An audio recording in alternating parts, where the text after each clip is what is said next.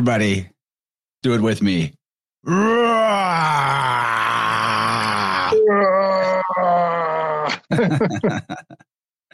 Welcome to Vibe Rant Leo Herbs uh, Astro Herbalism Edition. I couldn't have said it more correctly myself, as Family Fun Guy exclaims. Very excited to be with y'all on this one. Thank you, everybody, for being here. Thanks for hitting like on your way in, sharing the stream with people that you know like plants and like astrology and like fun, especially fun. And uh, already a nice little super chat from Jason Reed over on the Rockman side. Thank you for the support. And here we are, ready to show off the fun part of the zodiac, the king of the zodiac. It's going to be Liddy Kitty, as uh, the kids say. I don't know if the kids still say that. A few years ago, I heard kids say that. I don't know. Maybe I'm getting up there, but welcome everybody. I feel like it's been a while since I've seen you all, except Gabe, and that might be because we are a little, or a week later than a month since the last one. So the excitement has really been building up. Uh, so welcome. I'll just kick it over to Michelle and Mario. How have you guys been? What's up, everybody? We're doing good over here. Things are uh, rolling in nicely in the late days of summer. So Yep. Yeah, all is well over here. It's nice to see you guys. Uh, Leo is a fun sign to talk about. The strength card is very interesting. Curious to hear you guys' comments about everything. Right on. And what's up, Kyle? Thank you for honoring the dress code. Yo, what's up? Hey, congratulations, Mr. Chance. 100 episodes of the Vibe Rant. Dude, I'm I'm honored to be here. It's uh it's nice to be in this little pride of lions we got here and I'm really happy to be a contributor to this amazing show. 100 episodes. I go back very frequently and I listen to some guests. I listen to some uh, from a couple years ago, and there's just always good stuff on this show. I love the flow state, and I love the space you hold for for these fun topics and all the ones that you have, man. So, congratulations, and it's great to be here tonight, man. Just got thanks, dude. Coming from a legend like yourself, definitely an honor to know that you get something out of the content. I certainly do eh, I look forward to someday, like many years in the future, going back through this stuff because one of the things I love about it is we're typically very timeless in our conversations. It's not really like current events heavy. But guys, as we're about to kick off talking about Leo as a symbol, as a sign, I think nothing else need be said than other than if you want to know what Leo energy is like, just look at the box under me. this guy this guy brings the fun, brings the enthusiasm, always keeps the ball rolling. Gabriel, we appreciate and honor you, my friend. Thank you. I'm honored and I'm so stoked to be here. It's been a, it's been a little too long already. I love you guys so much. Uh, and I got some wonderful gifties in the mail. Kyle, you stud. I got a package for, for my birthday from Tippecanoe Herbs. And man, am I blessed, man. I'm so super blessed. Uh, I'm going to show off some of my goodies. I got this here book. There we go. The Seven Herbs Plants as Teachers by Matthew Wood. And Kyle, you say this is a teacher of yours or? Yeah. Yeah. And Michelle, too. Oh, really? Oh, you guys both? Oh, that's so perfect.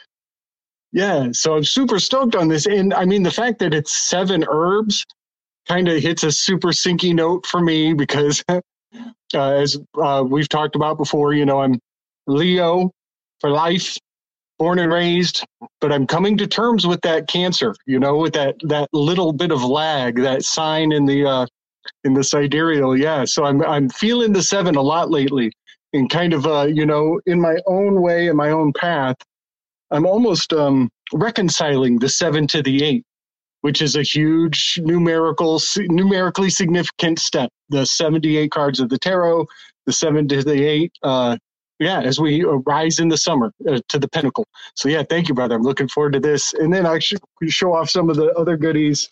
I got bay leaf hydrosol. Yo, the hydrosols are a must. Got to have some of those. You've you've had this one, Chance? I haven't had that one, but I actually just used the last drops of it. I'm going to order some more like tonight, but the, uh, I particularly like the rose hydrosol for before I go on the camera. It's like you spray your face with the essence of Venus and you're just like, yeah, I got a glamour on. you know, it like gets rid of like the tired eyes, tightness and like bagginess. It just sort of washes all that away in a very comforting mist. The lavender one's also really good if you get a little burned in the sun or like an actual burn, clear that right up. So the hydrosol's got to promote that. Yeah, right. distillation, a distillation of the bay leaf, and it takes all the uh, aromatic oils and makes a colloidal suspension in the water, and it has that word "sol" in there. So there's a solar energy to the water as well, and especially with bay leaf as well. Yeah. So good. I just love it. I absolutely love it. And then I've got uh, Sunny Comfort here. This is uh, hawthorn berry, lemon balm, bay leaf, mugwort, oh, motherwort, linden, and lemon verbena extracted in alcohol, local honey. Uh, and then I also have Apollo's Radiance was gifted to me. Man, I feel so glamorous. I feel so so glamorous. Thank you, brother. This one is nice. Uh, sh- should I put this in my beard? Because that's the first thing I did. It's it's anoint whatever whatever they they wish, I guess. Yes, yes.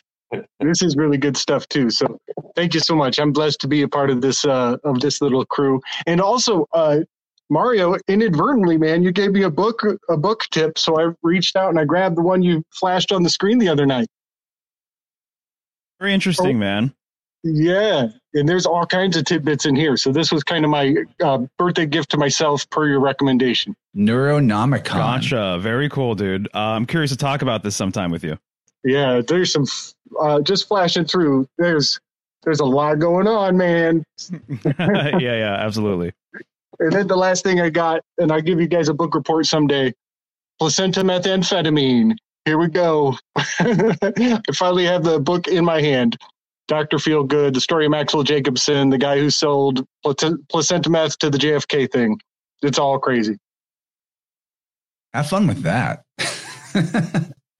well, since we were showing off the goodie bags from Slick, it's a good idea to just remind everybody that if they are interested in some of those medicinal treasures that Kyle and his family and his employees are producing, pop over to Tippecanoe New Herbs and I'll put a link in the live chat here. You can use the InnerVerse code as a coupon code, InnerVerse, 10% off, and you support the show while you're at it. And I'm definitely fiending to try some of those things like a, a few that you got there. I've never used myself. The Apollo's Radiance. That sounds awesome. Anoint thyself. So yeah, guys, I recommend everything that Kyle has ever sent me. All really good stuff. Much appreciated, bro. Yeah, he's hydrosolid right now. I've been known to do it in the middle of the show. It's very refreshing. Okay, so I guess we'll start on talking Leo symbolism. And for that, I will go ahead and prepare the slides. But man, this is just definitely a fun energy. That's like the best descriptor of it. But it's fierce. It uh, you know, it doesn't necessarily apologize very well. Actually, you know what I think would be great? Jennifer clipped this from a uh, a guy named the Leo King, who is an astrologer dude, a pretty uh, pretty major YouTube micro celebrity astrologer. DJ guy definitely embodies the whole fun Leo vibe, but we'll watch this brief clip and this ought to give us the full understanding of what Leo is all about. So here we go. You know what else? I just gotta say one more thing. It's my time. It's Leo time. Okay, give me my fucking time. Especially after the last three and a half years, us Leos got fucking rammed, and we fucking are still here, and we're still fucking cool as fuck.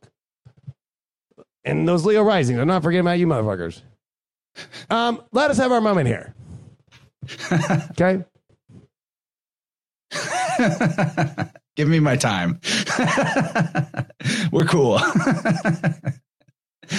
yeah, so that's a good introduction to the subject. Uh, anybody want to say a few words while I pull up the slides?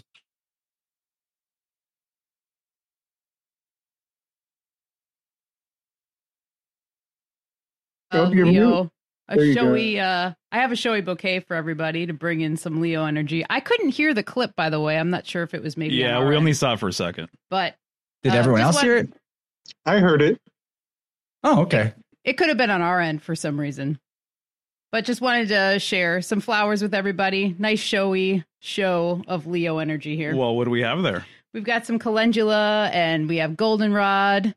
We've got Queen Anne's lace in here. There is also some dryers or dyers chamomile and amaranth. So just wanted to bring everybody some flowers for Leo. Beautiful. Thank you. That's awesome. Thank you so much.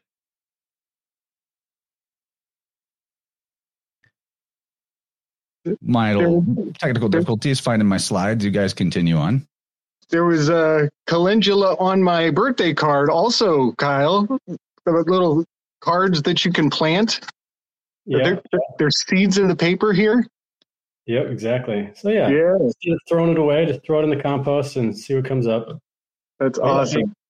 Yeah, calendula, which we covered back in Sagittarius, because it is a very fiery plant, and we were mentioning about the calendar aspect of it and everything like that too, which would also be applicable here for Leo too. Right, right.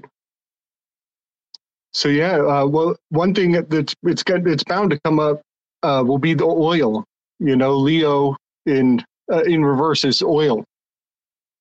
Uh, and so that's uh, and of course we're uh, we're also talking about the cream of the crop, the pinnacle, the alpha. You know, those that that shine the brightest. Uh, you know, the they got to the end of the race. Um, because at this point, you know, we're coming up on the harvest season. It's like uh, if you made it this far, you're going to be hot, sweaty, like really worked, uh, and the resting is just on the on the horizon. So there's a lot of like, yeah, yeah, champion status for sure. All right. So here we are. As uh, has become our tradition, we're going to examine some of these classic images from various popular tarot decks depicting Leo in the strength card, or as Crowley's deck put it, the lust card, which I don't know if it's really the right place to get into the whole like number swap from eight to 11, but to me, that's a weird, it's a weird question. It's almost like a trick. is So- today is today the Lionsgate? Yesterday was. Okay, okay. So we are we are kind of on the eight eight Lions Gate kind of thing of the eight and the eleven. So one of the classic depictions here in the middle is often associated, all three of these, honestly, with uh, Sophia, the mother goddess of wisdom, and her son, the demiurge. But I think I'm going to let Mario take it away talking about some of this tarot symbolism because that's definitely his wheelhouse. Some thanks, man. Um, yeah, you know, one of the interesting things that always kind of hits me first is the fact that when we talk about the lion, when we think about the lion, we all think about the um, king of the jungle, right? Yet in the two classic versions on the left, the Marseille and the Rider Waite, what do you see? You see the lion being tamed. He's being submissive, right? He doesn't look like he uh, is fighting back at all. And his tail is actually between his legs. And so this is a really interesting thing that I've noticed in the tarot are these inversions, meaningful inversions, right? And so you would think that you would want to have a proud, big, you know, powerful lion. And here you see that this woman is taming the lion. And when I think of this woman, especially in the Rider Waite version, I think they're implying that she actually is emblematic of Virgo. So just like what you said, Sophia and the Demiurge, I see this image as a mother child sort of portrait. And so I think that the woman, in particular in the middle, she's symbolic of Virgo, which is right after Leo. So the relationship between Virgo and Leo, I see mother and child, or mother and son, right? So Leo is ruled by the sun. So he is symbolically the sun, S O N and S U N, right? There's something to be said about Cancer also being um, related to the mother as well, and Leo being the son. So on both sides of Leo, it's really interesting. You have this feminine sort of quality also uh, just because i brought it up but cancer and leo right next to each other right it's really interesting cancer is ruled by the moon the only sign ruled by the moon leo is the only sign ruled by the sun and uh, you see there that she has this infinity sign just above her head, right? And even in the Marseille, you kind of get a little bit of that symbol within her hat as well. And so to me, uh, this is interesting because uh, this is the eighth card, depending on the deck, right? And um, the eight, to me, the infinity symbol, very much lines it up to me with Mercury. I think of Mercury's run and return, if you will, between realms, between worlds, being the psychopomp, being the messenger of the gods. Um, and so I think this kind of further solidifies the fact that she actually is related to Virgo because Virgo is ruled by Mercury. And so the lion, in and of itself, symbolically, I mean, so many different religions and cultures have their own take on the lion. Uh, I think Krishna was referred to as a um, as a wild lion. Uh, that you have the Lion of Judah, Christ, right? Even uh, I was just reading that Muhammad's son-in-law is known as uh, the Lion of Allah. And so, uh, so many different groups have their sort of uh, correspondence with the lion. Even um, in Judaism, the Jews have been compared um, to a lion like sort of energy or lion like quality, right? So, those are a few of the things that kind of um, you know come to mind immediately. Generally the card is kind of like taming it's symbolically representing taming your inner beast. Uh, a lot of times uh, people just like crowley's version implies lust right? There's a sexual energy that could be kind of inferred here. Um, notice that even where the head of the lion is it's closer to um, you know her midsection there. And so you can say symbolically this could relate to uh, you know her feminine sort of nature and she's wearing uh, white right implying purity and things like that. Uh, crowley definitely uh, he he basically borrowed the symbolism of the beast of revelation right? I believe it's uh, seven heads that this beast has and you see this woman riding this lion. And then even it's kind of interesting you see that the tail there it's like a serpentine lion this is really interesting because I've made videos about the relationship between the serpent, the lion, and the dragon. And even the Hebrew letter that uh, gets associated with this card is Tet or Teth, which literally means serpent or also vessel as well, like a womb, like a container. And so it means both of these things. And when you look at the, the letter itself, you can kind of see how um, that makes sense. So the woman who rides the beast, the whore of Babylon, she's generally holding a chalice of filth full of abominations, right? And so that's what she has there in her right hand. Um, and then you see the uh, that point uh, in the middle up top. It's surrounded by, I believe, it's like ten different horns. So those are a few of the things that come to mind immediately. I think of the lion and um, its power and its pride being its both um, its blessing and its curse right? So the demiurge, right? The demiurge was known as being blind and ignorant and kind of tyrannical and he thought he was the ultimate supreme deity but he was failing to realize that there's actually a god above him which is actually his mother sophia the feminine. And so um, courage and pride basically you know if it's too much um, if that's too present if that's too potent if that goes unchecked obviously it can lead to you know some not so great things. Um, but yeah, that's what I have at the moment. I, I, actually the last thing I do have notes here, but the last thing I'll say is uh, regarding Virgo and Leo. Some people have made the case that the Sphinx, the famous Sphinx in ancient Egypt, that it's actually a hybrid between Virgo and Leo. That the uh, upper half would be Virgo, the lower half would be Leo, and that this was actually the beginning and end of their year. So Virgo and Leo combined symbolically represented the beginning of their astrological year and the complete cycle of the year as well. So I think that's kind of curious. But I'd love to know what you guys think.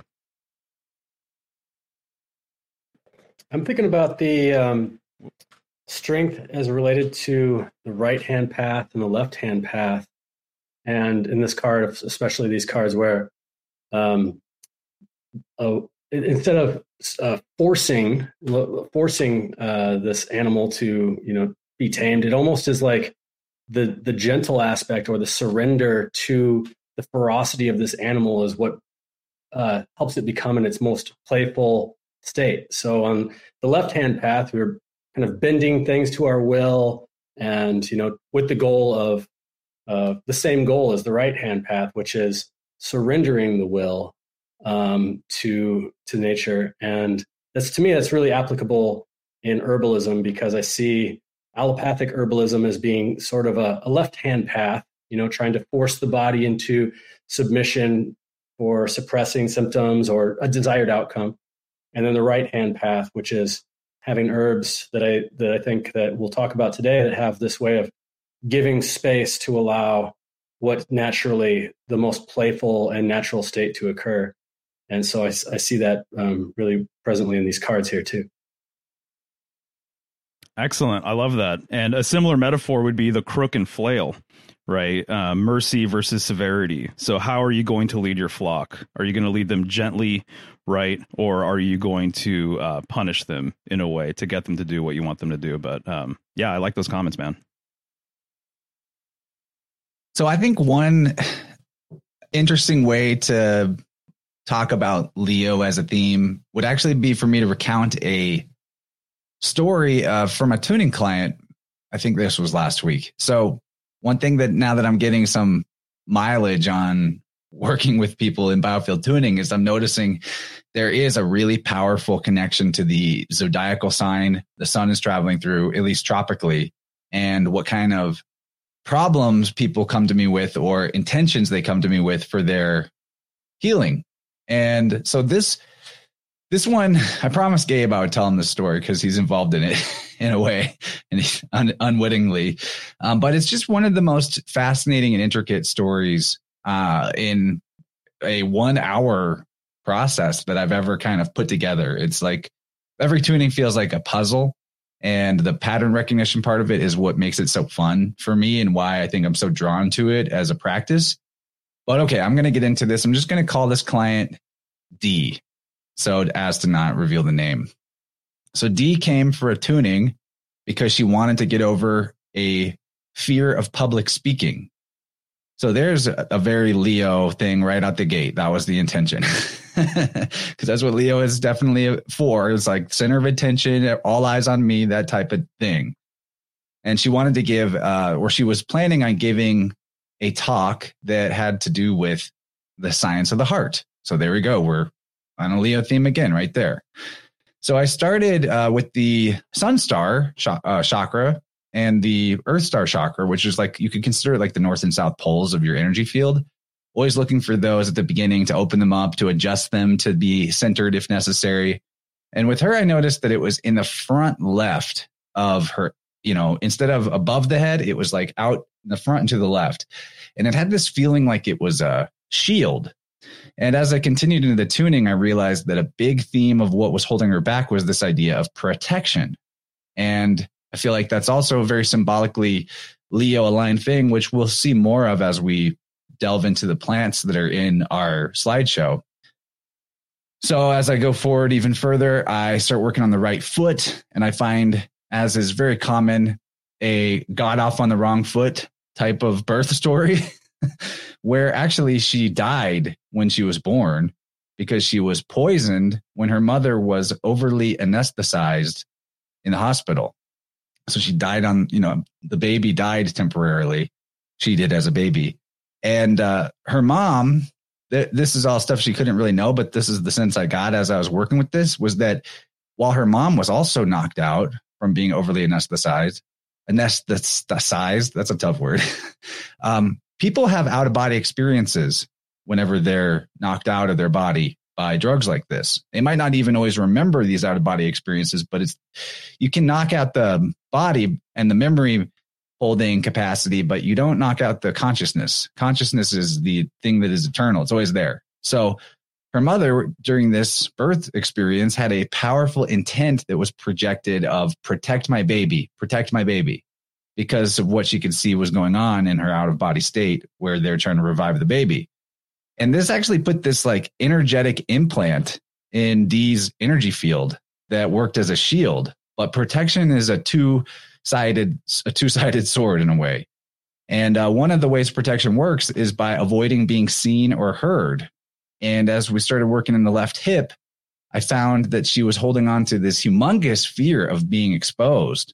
And as we dug into it, she told me that this fear was not like nervousness or anxiety. In fact, her left ankle, where that type of feeling would hang out, was actually clear, but it was existential fear, like survival, life or death fear. And so I began to work on this left hip, and this is we found there a uh, another a second near death experience that had been more recent. So Dee is actually 74. So she's had a lot of experiences in life. Really interesting and very strong lady. Um, and when I found this a second near death experience, it was that a holistic dis- dentist had, long story short, fucked up a tooth extraction and she lost a lot of blood.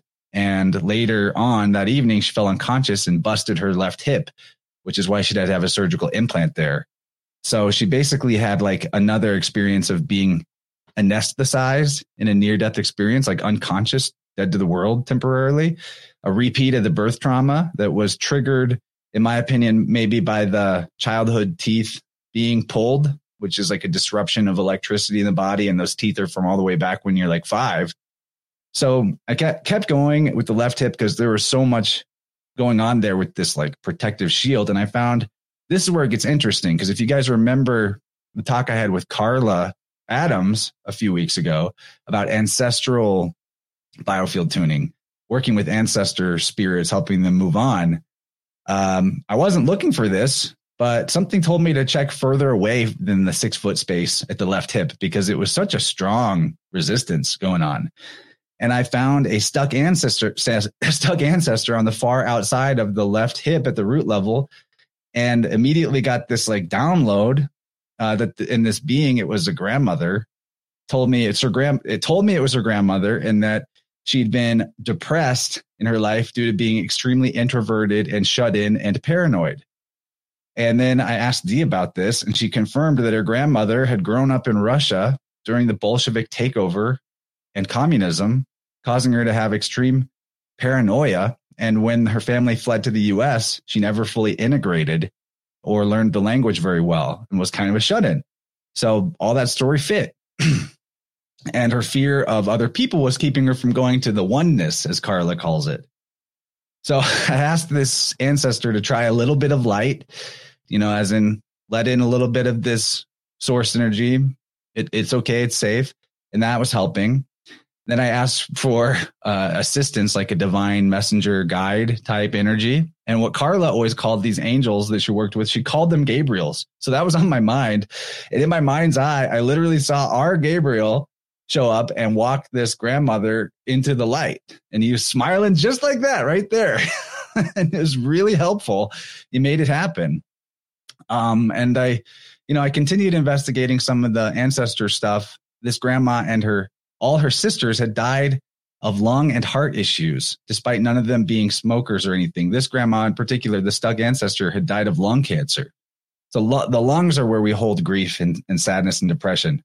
And then back to the concept of the anesthesia type of near death experience, I found out that her grandfather, married to this grandmother, had had to play dead at one point to not be murdered by the Soviets. So pretending to be dead as a you know anesthetic that type of deal. Really wild. Um so i am almost there but it's just such a wild tuning. Can't believe this was all in one hour.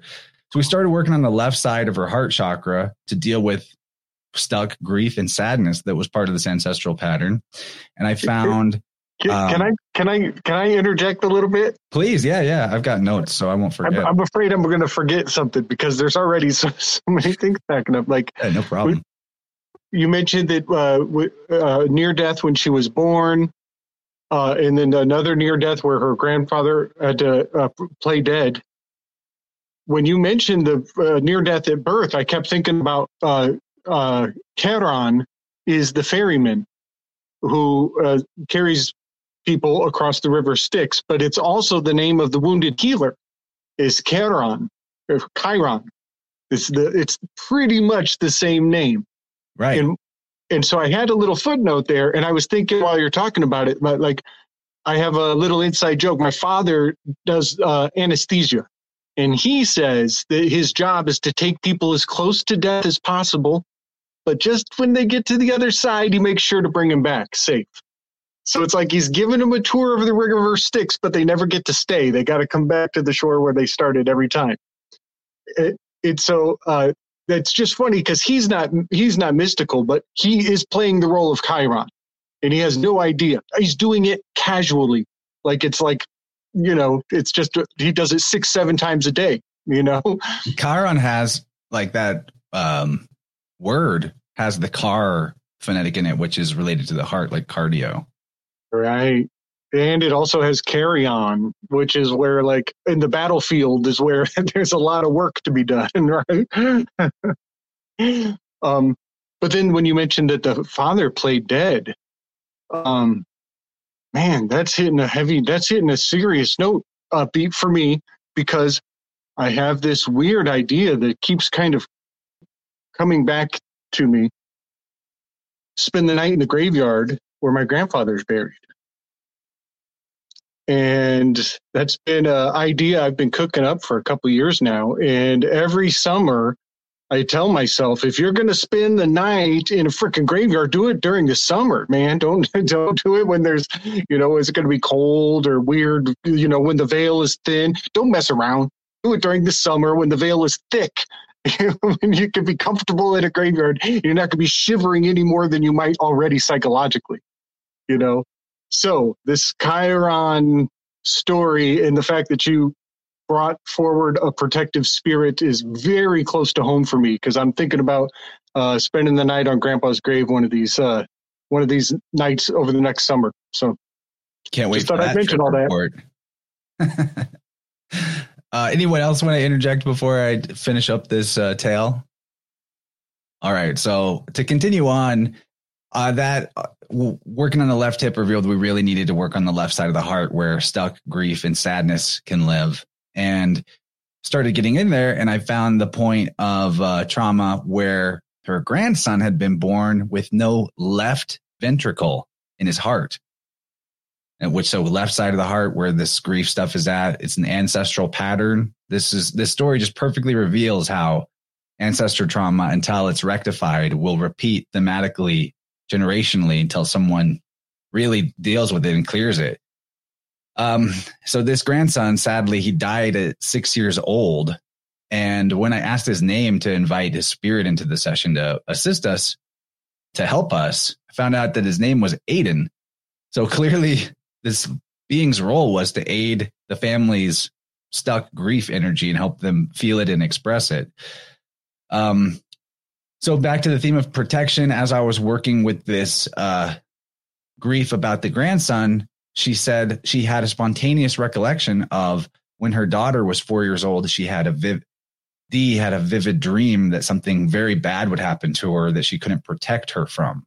Back to the protection theme, and she was like having almost a premonition about the grandson experience, and uh, I knew that we, as we revealed the the shielding in her energy field and cleared the grief energy, she would really excel at not having to be life or death afraid of you know public speaking and being seen. But what's interesting is you know back to that shielding of the sun star chakra. Um, she said that her problem with public speaking was that her mind would go blank when she was in front of groups, like she had no reception.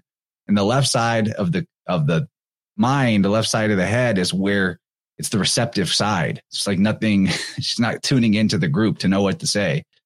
But finally, the last part was the back left side of the heart chakra where we can take on negative energy from other people. It, as soon as I hit the birth zone in there, I got this image in my mind's eye that just flashed up of uh, what I assumed was the nurse who was in the room who decided to knock out her mother with anesthetic whenever the her as a baby was crowning. So the baby was coming, it was all going fine, and there was a nurse in the room that was like, "You know what? No, we're just going to knock you out. You're too much trouble." Even though it wasn't necessary. This is the type of thing that can happen in hospitals, kind of like a jaded, you know, mean old nurse just decided to do that. Um, but the disruption energy of that face was like, I think that was the last deal that we needed to to fix was because this the face was burned into her energy field. I saw the face. that was the first face that she saw as a when she was a baby being delivered from the womb you know and it was not a nice or happy pleasant energy so this face that had basically almost killed her uh, was burned into her energy field burned into her memory field. And until we cleared that it was hanging around creating this constant fear for survival this life or death fear about being exposed.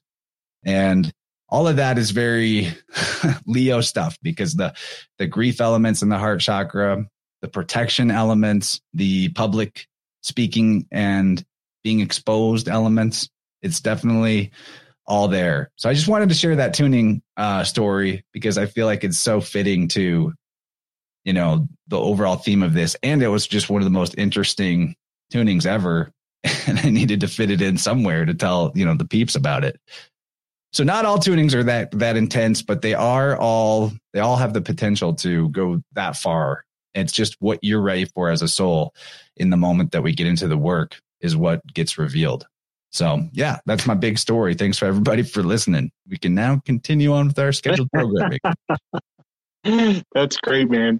You know, I uh, it kind of makes me think like, what if you had a like one character in each station of the zodiac as your go-to for like in your life as a doppelganger to call upon. You know, you'd be in another situation, you'd be like, oh, bring in my my uh my higher Michelle, channel my higher Michelle right now in this situation. You know what I mean? Depending on where you are in the calendar. yeah i'll call michelle for stumps uh, problems with the knees capricorn shit all right well let me uh, get our slides back up and you know obviously fire is a theme here Yes, indeed. Uh, fire and light, right? Very appropriate to talk about. Uh, lion starts with that li. Um, and so people can screenshot this if they want, or if they're interested in a study packet, um, they can just message me and I'll send them one.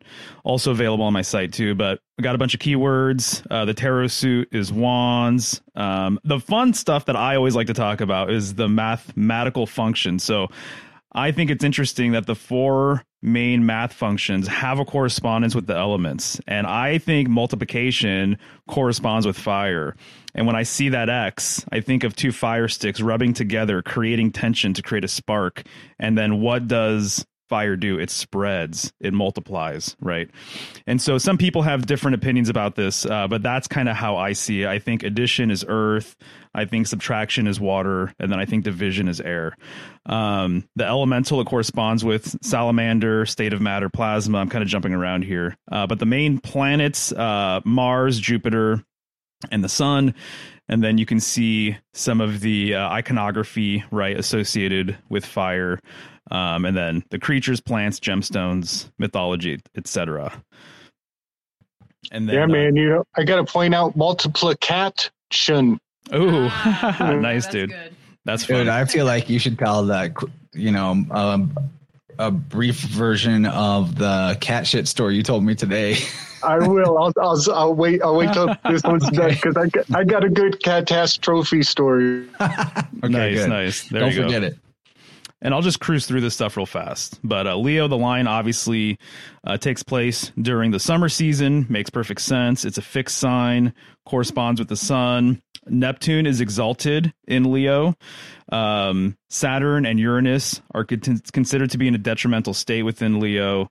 Uh, the polarity is Aquarius. I know, Chance, we've excuse me, we've talked about this multiple times, but the Aquarian Leo connection is absolutely fascinating. There's so many things to talk about with that, um, which I always kind of gravitate towards uh, the lion. You know, being associated with uh, waterways and fountains and things like that, um, and also to uh, the rising of the Nile during Leo season was was a thing that's kind of been um, I don't know, kind of baked into symbolism. I would say tropically around July 22nd to August 22nd, sidereally around August 15th to uh, September 15th. It's the fifth house, creativity and pleasure. Uh, as you already mentioned, matters relating to the heart. I think it's really interesting in Freemasonry. They have this uh, lion's paw sort of concept. And so it's like, I think it's when your fingers are kind of like bent inward and it almost looks kind of like a cat's paw and they'll put it over uh, their heart, right? The mantra, I will, very, very interesting. Um, And then, of course, the cards, uh, which we've already gone over. And then the cell salt magnesium phosphate, if you're into that sort of thing. All right. I feel like uh, I'm really happy to start talking herbs. You know, it usually takes us about 40 minutes. here we are. This one is so juicy. St. John's wort. Take it away, herbalista. Thank you. Yeah, we have the the herbs that we chose are very rich with mythology. So we could talk a lot about the the herbal aspects. Just want to make one comment on Mario and what Mario was just talking about. And since Chiron was brought up, a plant that I have as the plant that is the most archetypical of Chiron is one that we talked about all the way across the zodiac in Aquarius. And it is uh, yarrow or the wounded healer of uh, that's the Chiron aspect too of the Aquarius, the heel, and I think yarrow is a great one for is a is a great wound wort, but it's a great one for the wounded healer too. And I'm thinking a lot about Aquarius because right now, within a degree or so, I am in my solar opposition. So the sun is right across the right across the zodiac, shining bright on my introspection. And so I'm thinking a lot about my birthday right now, and uh, it's pretty cool. So um, we'll I apologize for calling you an herbalista. I meant Michelle. Just kind of fell out. Herbalisto. Herbalisto. Yeah, herbalisto. um, it's better than herbologist. That's some Harry Potter shit right there. Um, okay, the so St. John's Wort. Um, we could start by talking about, or we could we could get into St. John the Baptist later on. I think that'll be cool for y'all to comment about. About uh, the name St. John's Wort is because this plant, at least where I in my latitude, it blooms on the summer solstice, not the day before the summer solstice, the summer solstice, like a clock.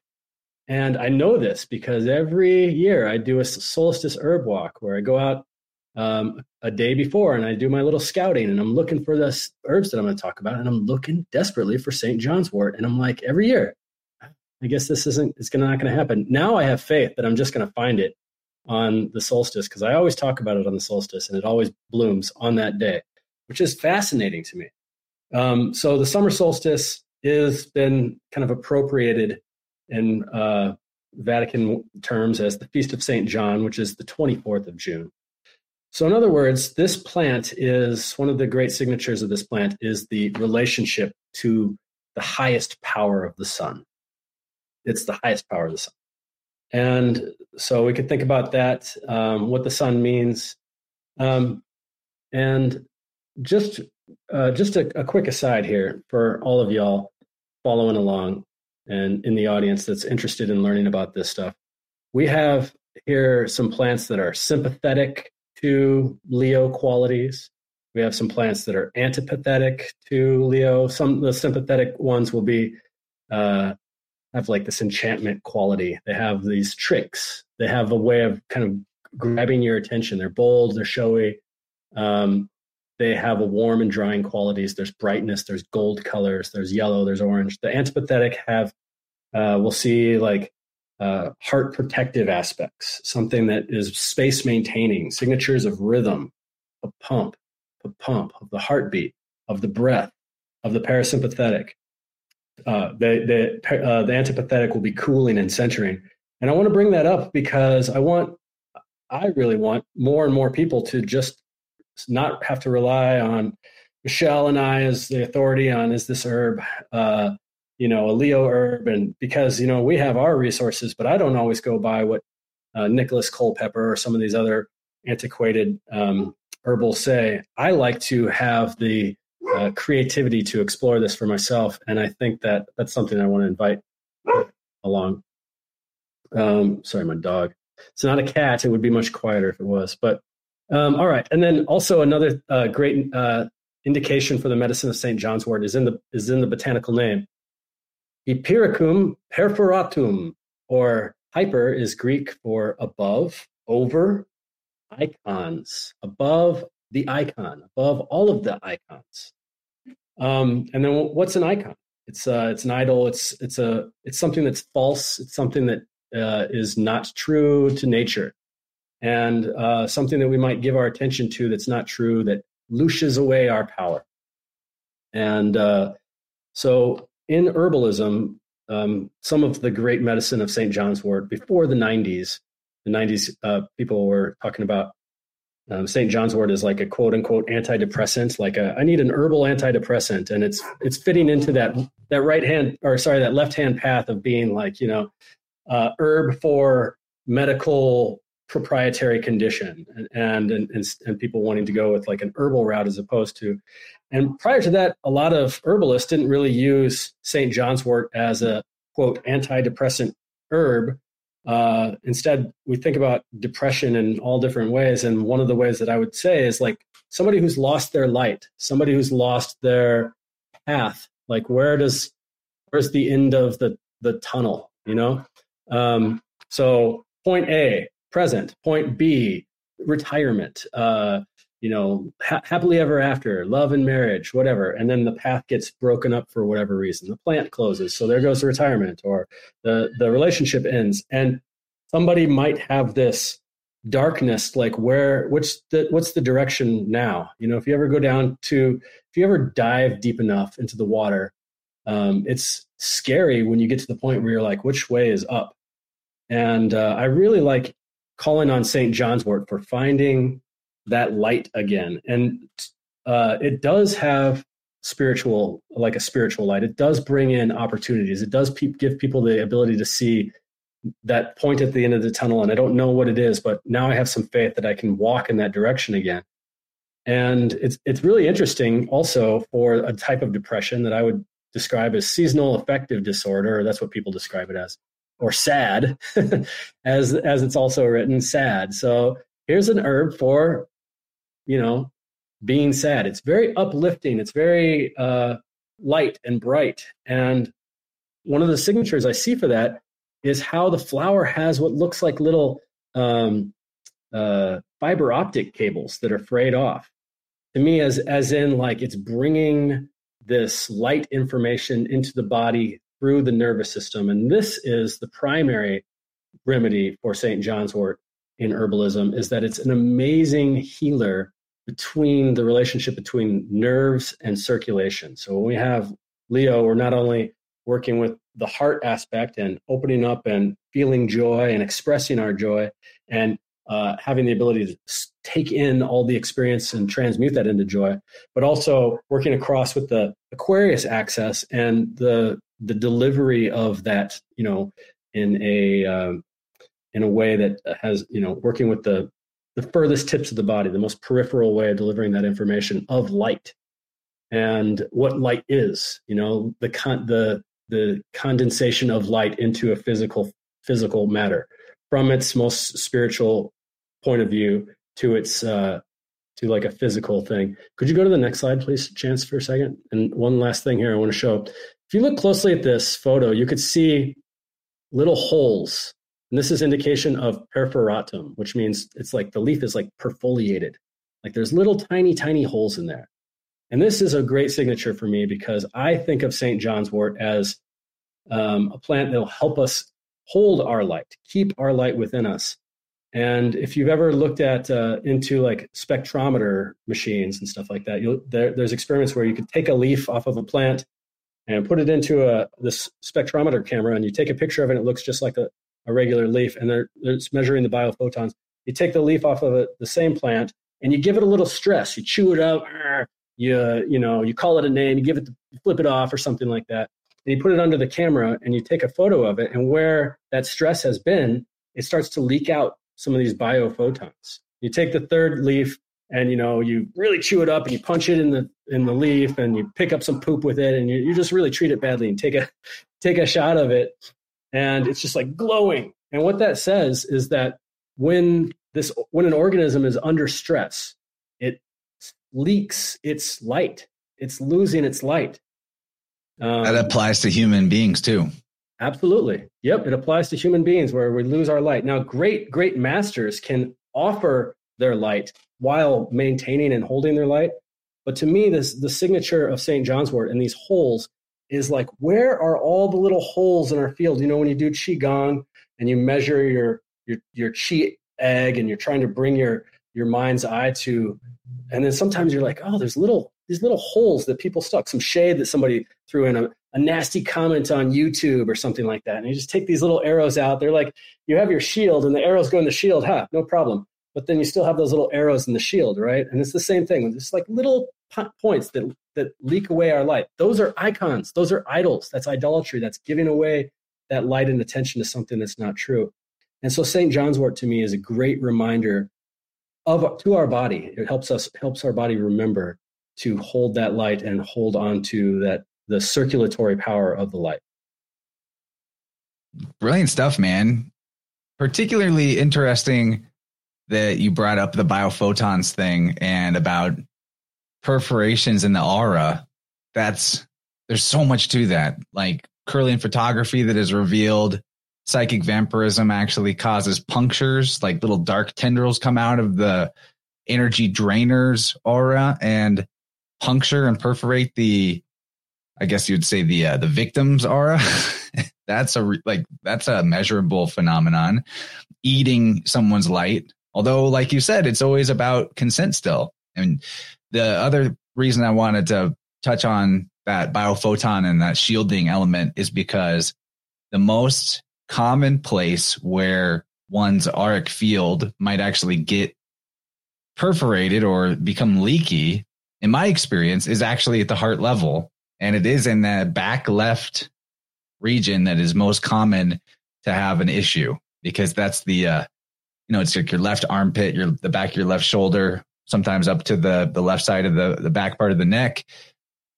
Eileen calls the left armpit the pit of despair because that's where we take on sadness or grief or anger from other people and uh, or just bad vibes from the environment a lot of people during cooties took on a lot of excess energetic darkness or uh, stagnant chi because of how well circulated all of the depression and and scariness was at the time.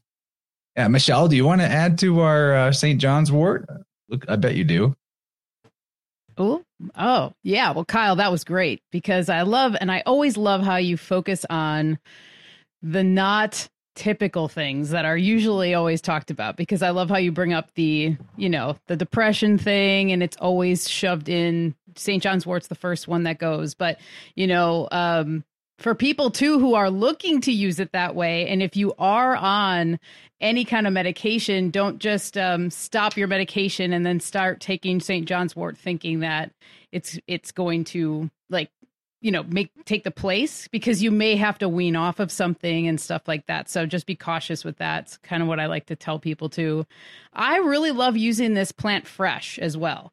Um, i think when you're making when you're making st john's wort medicine with fresh plant matter you're going to get a very scarlet deep red oil. Kyle demonstrated this in uh, the, his Leo box. He had a post about the oil, the St. John's wort oil that's in his anointing oil, and it's red and it should be red and that is the hypericum that you're seeing coming from that plant and you can you can get it when it's dry but it will never be as potent in my opinion uh, because those essential oils they really they really uh, diminish once you start drying it um, but you could dry it and use it for tea and things like that i just think it's more effective um, with uh, when it's fresh.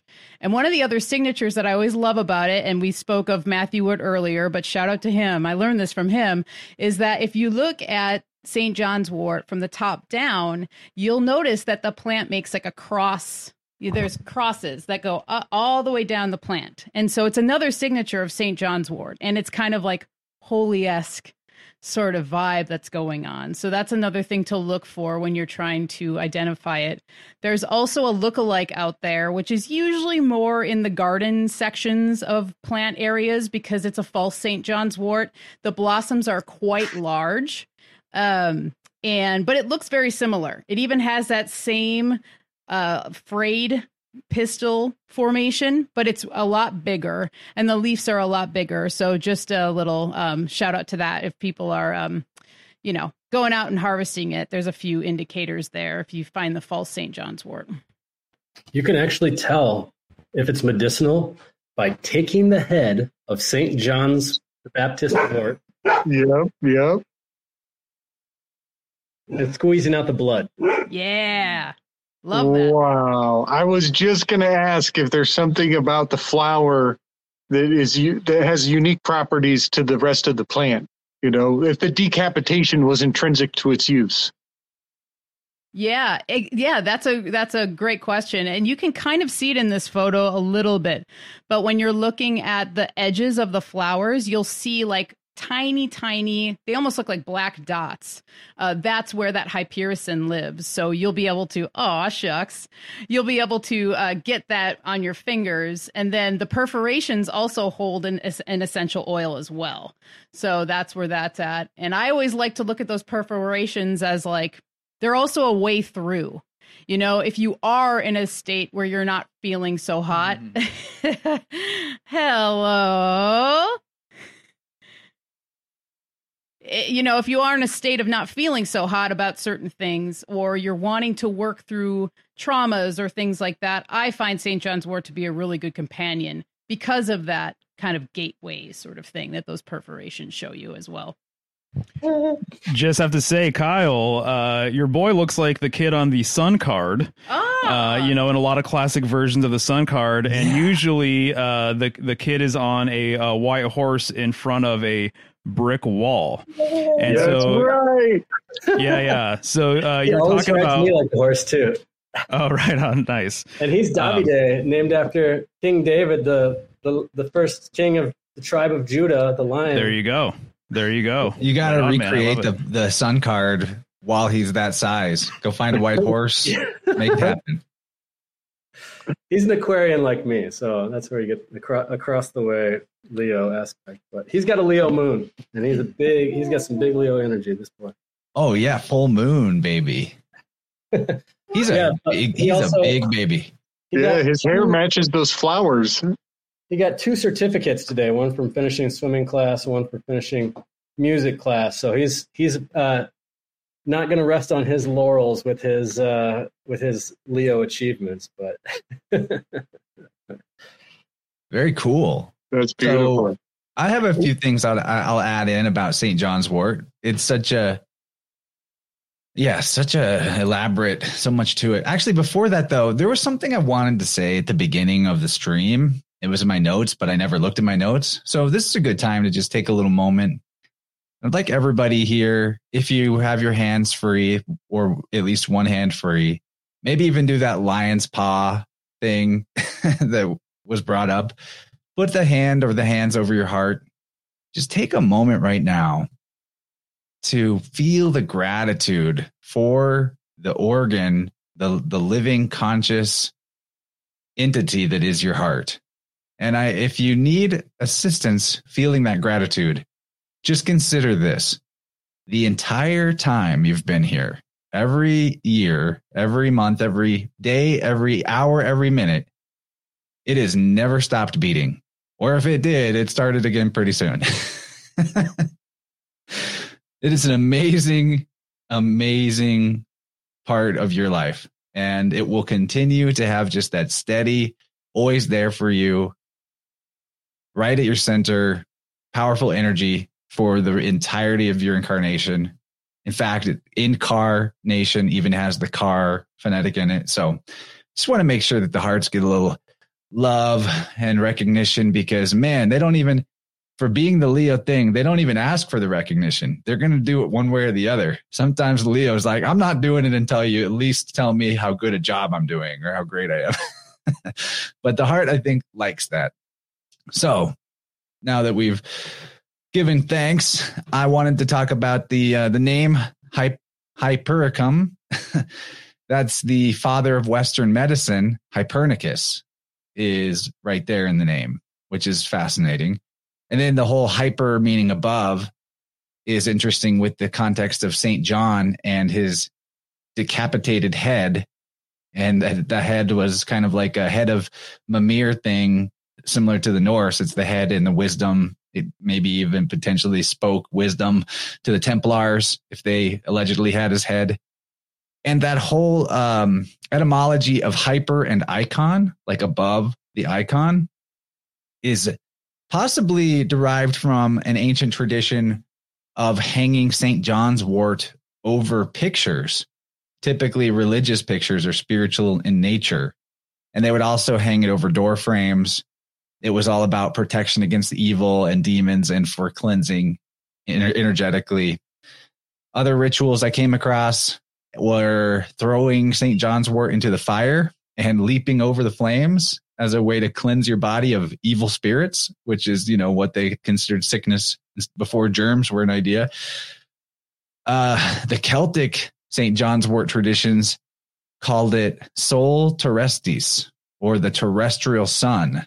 And it was known to protect people who were wandering in the woods from getting taken by the fairies or having tricks played on them by the fairies. And the I also heard allegedly that the plant was so valued as a healer of wounds that there were sometimes battles that were fought in a time and relation to the location of the flowering St. John's wort because the power of it, it, the ability to potentially keep them the people from losing half the men in their village versus only losing a few meant that you know the rules of engagement were occasionally that we're going to fight near the St. John's wort so we can at least you know not have as bad a casualties both sides so that was a couple um, folkloric fun elements. I have at least a little folklore about most of the herbs on the list.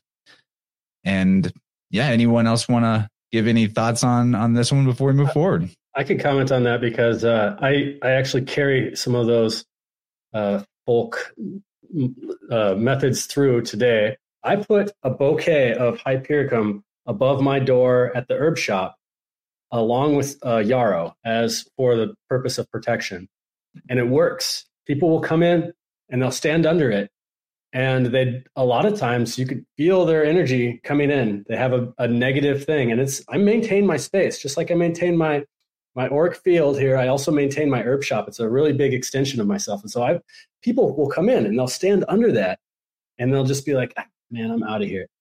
And it happens all the time. And it stops working after one year. Repels the demons. I know when it stops working because I get uh, let's just say breaches like intruders you know like people will come in with their negative energy and it'll start being weirder and weirder. There'll be solicitors and stuff like that. And um and so it's like oh yeah i got to go get some more st john's wort and hang it up there. And then whoosh, clears it out and then there was another one that i was oh, oh elf shot is what i call it. When when the the elemental spirits are fucking with you. Um, i call it elf shot. Like they get their little tube and they they you know you're trampling around their territory and they and they they don't like you listening to your podcast while you're going through the woods or something like that and uh, not being respectful. So you get elf shot. And sometimes you get just get turned around in the woods like oh, i think i've been here before. Um, and so Saint, calling on st john's wort for that but also it doesn't have to be like out there in the woods. It's like where where are my keys? I know i put them here somewhere you know like you just like that your keys end up being where you normally put them anyway, and you look there a thousand times. But if, sometimes if I just conjure up the image of offering some St. John's wort, here you go to uh, St. Anthony and his way of delegating lost things to the to the elementals. I don't know how it works, but it works. And so I definitely like uh, calling on St. John's wort for elf shot. I call it. another another trick will be like turning your your clothes inside out or putting your shoes on the wrong feet because the elves will just like I can just imagine they're just like laughing, like they want poetry, they want something fun to happen, and they'll give you pass through their realm for making a fool of yourself um, or offering St. John's wort as a gift. So those are my comments on that folklore that I've employed. Man, that's brilliant. That's brilliant. So next time I take my lose my keys, I put my shirt on backwards yeah, put your shirt on backwards, put your uh, glasses on upside down. Just do something that looks funny, you know. oh, that is some dank advice. Oh my gosh, I can't wait to try it, man. That's great advice. Wow. okay, okay. That's really good stuff, man. There's Uh, a great makes- comment from Dylan here that hyper, if you look at it in Greek, could be upper or upper. And if Right. you remove the vowel uh, and you swap the P to a B, which is very doable philologically, you get OBR, which is the three letters in they give you Hebrew, the word Hebrew in later dissension of language, which means man from beyond. So that's interesting. That's super interesting. Yes. Uh, so, uh, some of my notes for for one, the, the thing about the thing above your door having an expiration date, uh, that it only lasts for a year, and then it start. You've got uh, people start seeping through the the the spell. Makes me think of Abraxas, whose name is three sixty five. The gematria of the isopsephy of Greek Abraxas is three sixty five and that of course is on the strength card the tail of the of the of the lion there but that's actually uh, that's just you combine leo with one of its minor decans which is hydra and you've got a, a lion-headed snake god hydra plus leo gives you abraxas uh, right there on in the minor decans of the zodiac. But then also uh, hypericum pe- perforatum is an hp there's your uh, a high priest uh, you know one who is selected to go to the high place to commune with the higher powers you know so many things hp and that's also an 8 and a 7 an 87 uh, very mercurial number uh, and also oh um so june 24th right that's the solstice that's the pinnacle of the analemma and then when you come down and you cross the X, that's the day that uh, John the Baptist was decapitated.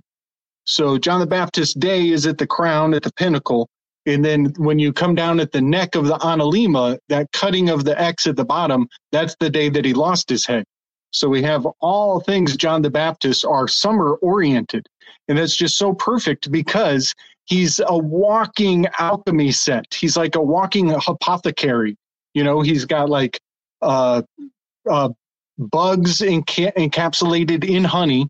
The whole card in the in the Rider Waite deck, the whole card is encapsulated in honey. You know what I mean?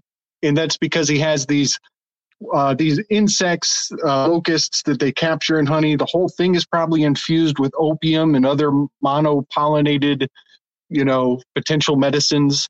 Uh, and then there's a St. John's. the astrotheological element of the beehive cluster being and Cam Camelopardus. He has the camel uh, hair shirt. All of that. He's wandering in the wilderness, which is the you know the heavens where no man can go. The metaphysical. Marty Yeah. has a lot of really good stuff about uh, John the Baptist. Marty Leeds and the astrotheology of all those little details of his uh, his story and the components of it. Nice. You know, if you now, uh, I just want to mention the St. John's Wort is not the same as Artemisia, right? Two different things, right? Two different Yeah, things. two St. different- John's wort and and mugwort, also called sometimes St. John's herb. Uh huh. Both have Oh. like a association with St. John the Baptist, but Okay. Well, this is interesting because when you take S off of the word St. John, it becomes thujone. T. John. And thujone is one of the ingredients in absinthe, uh, which I think is Artemisia, right? Am I right? thujone is Artemisia. Yep. Wormwood specifically, but same family Okay. as mugwort. Yes, definitely. Okay, so I'm in the same umbrella, but I'm like just off on the ingredient list by a degree. No, yeah, but you're right on. It's there's totally the huge connection here. Yeah, nice. Well, yeah. So I think, um, uh, and another thing, you know, he uh, he does those baptisms outside of the city, down by the river. He's in the pri- he's in the public. He's out in the wilderness. Uh, uh, yeah. So we're looking at initiation. You know, we're uh, the initiation of the summer there with that some uh, June 24. Oh, and sun baptizes too in a fun way. Like you know, when you're when you're uh, bathed bathing in sunlight, that's a baptism of its own right. Yeah, that's a that's a great point actually. Love these connections as always. It's uh, sto- storming here all day, and the thunder is rumbling. It's like the sky is roaring at us right now. Here, it's great. Nice. We've had some actual thunderstorms over the past last weekend, and we never get thunderstorms here. It's actually pretty epic. It was very cool. But if I vanish because of like a power outage, just carry on. The stream should continue. Right on. Well, and here we are with motherwort, Leonurus cardiaca, also known as lion-hearted. Sometimes you'll hear it named lion's tail, but we're going to talk about a plant called lion's tail later. But sometimes you'll see motherwort referred to that. Um, this is one of my all time favorite plants. I've talked about it quite a bit. People who uh, know me in any way probably have heard me talk about this one, but man, you have to uh, honor it when it comes to Leo because she's all about the heart and she is in the mint family. And a lot of times the mint family plants bring us a lot of calm. So that is one of her best attributes in my opinion is calming the heart calming feelings of panic and fear uncertainty grief and shame. And the way i like to look at this is motherwort she brings the comfort that only a mother can and sometimes that might not translate to somebody. Maybe somebody had a really bad relationship with their mother. A way to look at it is that she's the primordial mother. She's the mother goddess that we all are connected to. So you can't deny these qualities of a mother, whether or not your mother gave you those nurturing, warm feelings or not. This plant will. So that's how plants work in my eyes. And I feel like um, all of us here can probably say the same that they can take place for, um, you know, people or things, uh, emotions that you might not be able to grip as hard, or you might have a harder time translating something or remembering a, a memory of somebody that brought these feelings. But a plant like motherwort can do that. And for me, this is a plant that I worked with a lot and I still work with I've got her right here. I take motherwort before every stream because she really does just bring calm to to any sort of feelings of uncertainty. Um, if you have heart palpitations, if you're having panic attacks, um, with with sometimes a few drops, motherwort can really bring you down. And I found her to be very valuable while I was going through I would call it dark night of the soul kind of stuff. Uh, when you're doing a lot of trauma work, when you're experiencing loss, she is somebody that you can call on and uh, bring to you, and she will really just bring the comfort that you need. Sometimes, too, when you're in these states of feeling really down and stuff, we can kind of get lost in those feelings and it might take you out of the game for a second. One of the things I find Mother Motherwort great for is she helps you to mother up, so to say. Mm. So she kind of helps you step back into that role that a mother needs to do. She needs to take care of herself so that she can take care of everybody around her needs to make sure her her home is in order that she is present and here so that she can be present for the other people so that they can be present if that makes sense. So it's just this like continuation this cycle that i see motherwort having. Um, you know she also has when you look at the stalk here you can kind of see it in this photo but there's if you touch motherwort, it's spiky and it can actually be pretty painful. And so it always reminds me of how a mother can be so soft and warm and welcoming. But if you do something to upset her or whatever, she's going to snap and she'll show you her teeth or she might have to bring out her spike to, to teach you a lesson. So I feel like the spikiness of this plant, which is particularly on like where the seed pods form and stuff, um, is kind of a reminder to be gentle, to be gentle with yourself be gentle with motherwort and to not take her for granted because if you do, you know, not so fun things happen really. Um let's see what I have else here. Um oh, this is just a wonderful uh ally for women in general, men too, but this is a regulator for menstruation, for feelings of, you know, um angst or you're he- maybe heading into menopause, maybe you're in menopause, you're having hot flashes. This is a great remedy for that to bring cooling to those times. Um, and I find it really just to be very bitter it is bitter. I don't find that only. It's just bitter. That is the that is the fact of the matter. So not very good as tea, but taking this as a tincture can also help stimulate digestion and things, can help relieve bloating, gas, um, all of those things that kind of come along with maybe like ovulation, you know, uh, PMSy kind of kind of times in life as well. Um, can sometimes cause flooding. Uh, so if you're a lady who tends to bleed a lot when she is menstruating, you might want to taper off on on motherwort. You know, before your period or during your period, um, and shouldn't be taken when you're when you're pregnant because it's an emmenagogue, which we've talked about before, which brings warmth and heat and blood to the pelvic region, which is one of the reasons why it's really great for, um, you know, helping to ease cramping as well. I want to share some uh, kind of personal stuff about motherwort.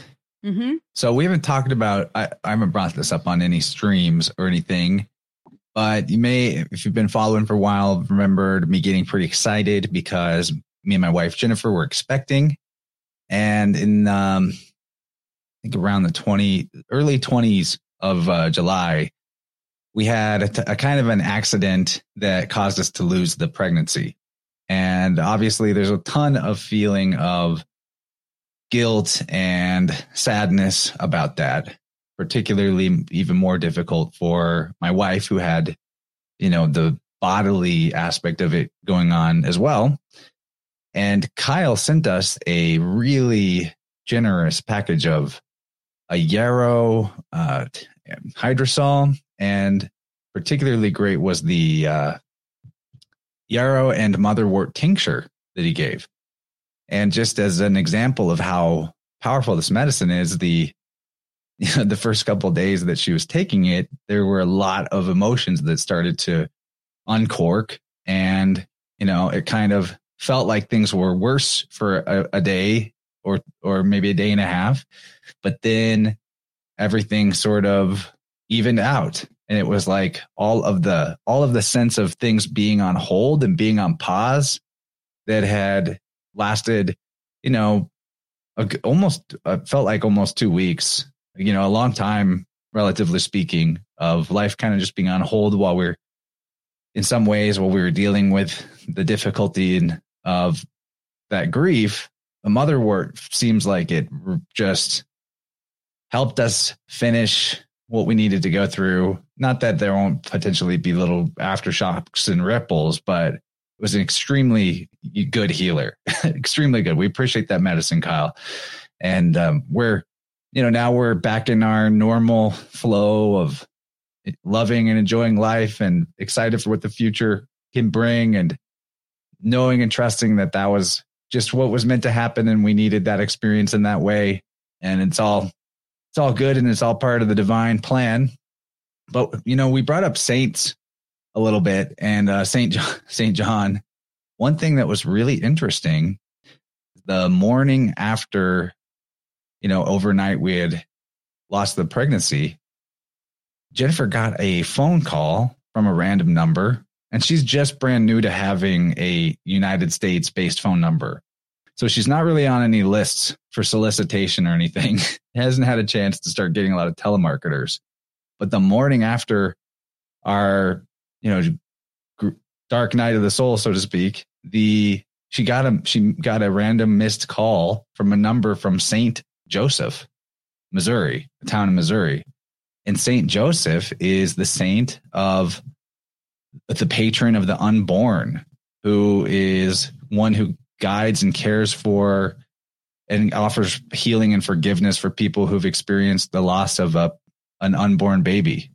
So there's like some kind of legitimacy to this idea of the saints, whether it's a kind of like collective psychic egregore, it's a way through symbolism that the creator can just reach out and touch us and say, it's all okay. It's part of part of my plan, or I don't know what, but it was a very powerful thing to notice that you know the saint that is exactly for the situation we were in called us in a way that morning is a little nudge so very powerful you know uh I have a long lost biological brother. His name is Joseph.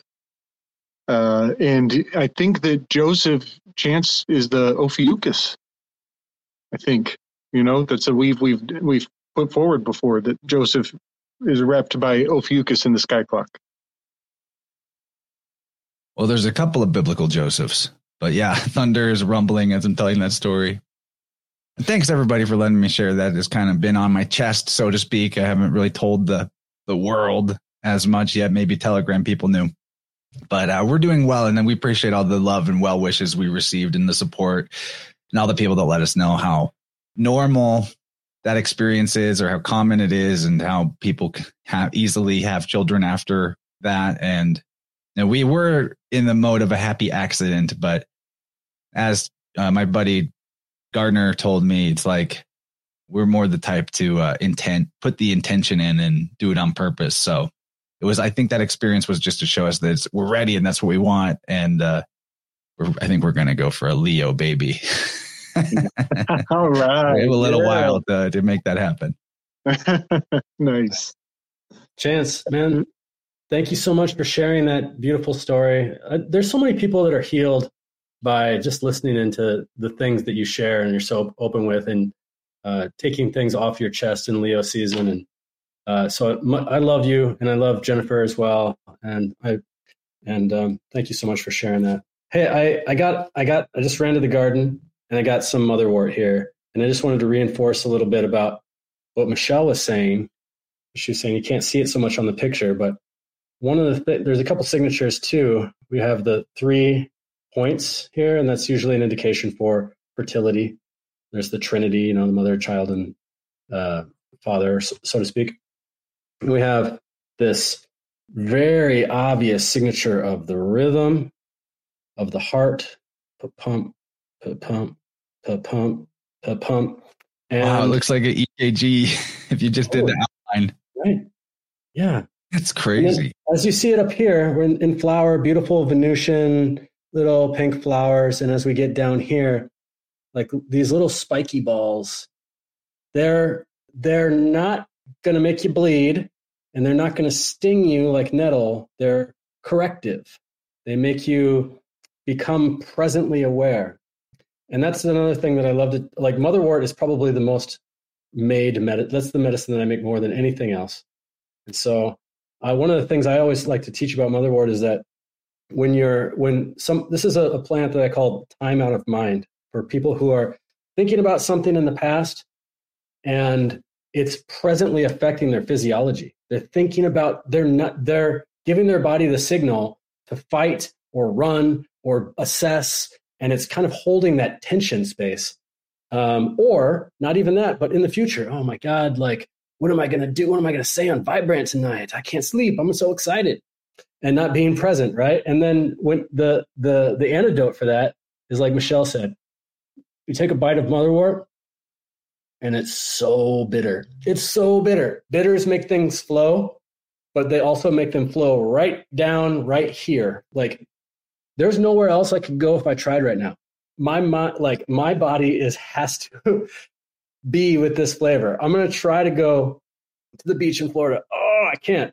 I'm to try. My mind can only be present with this, and that's the flavor of it. So that's what it does for for our body. Is it not only offers that space maintaining in this toroidal field? Look at that torus. It's like a beautiful torus field there, and um, around the stalk, like the heart field. It makes it a little prickly for anybody that wants to come in to our to our grieving space, and then it lets everything just flow presently, brings us back to our rhythm, brings us back to our presence in that motherly corrective kind of way, you know? It's, awesome. I, am so glad that Michelle was like, I'm going to talk about motherwort because yeah, this is one of my, one of my very most utilized herbs for sure. It's a great one for anxiety of the mind as well.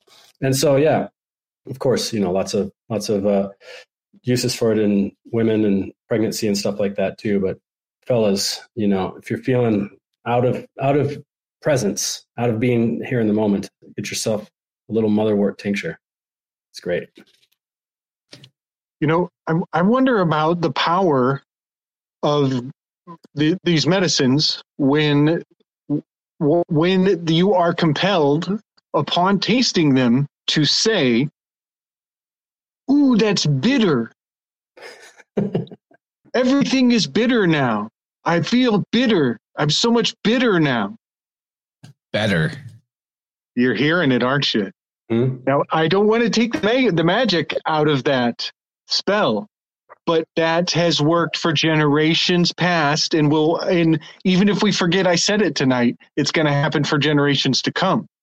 That a person is, they are experientially confirming that they are experiencing bitterness in that moment. I just wanted to say that. And I I, was- I, we want to walk away because it may be better not to focus too much on the magic. Let me give one more. My mind, my mind was anywhere but here. but now it's here. It- I will. I, I feel like I'm gonna ruin the ruin the punchline, but it's also batter. Right. It's Yeah. batter. but no, I, I love that. That's Everything tastes batter. It's better than being sick. so you think about that. Uh, some fun things about motherwort were that there's folklore wisdom that says that you uh, want to brew motherwort into a tea and strain it and put the liquid into your bath or into the rinse water when you're laundering the family underwear and socks, specifically underwear. So it's probably something Mormons do for their magic underwear and they just kept it a secret. Oh my gosh. Wait, wait, wait, wait. Okay, hold on. Somebody Uh, try that and report back to me. Motherwort It's- underwear.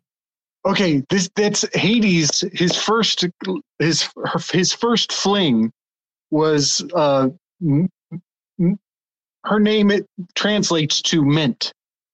His first lady, her name is the Greek uh, root word for, that translates to mint, and so this is the the his side his his early love, and she's uh in the underwear right?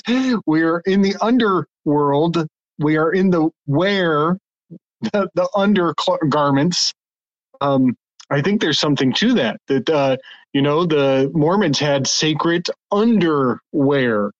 You know, and Hades is the undertaker. I think there's something going on with these sacred undergarments being anointed.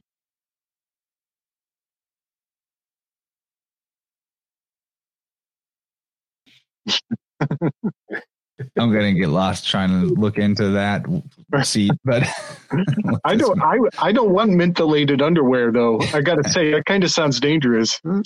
Oh, they also say you can instead of covering, you know, your junk with motherwort juice, to just keep a packet of it hidden with family photos.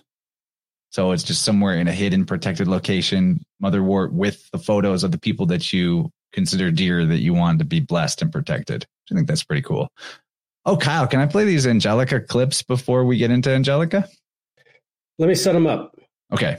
Um, I'm going to talk about Angelica as a.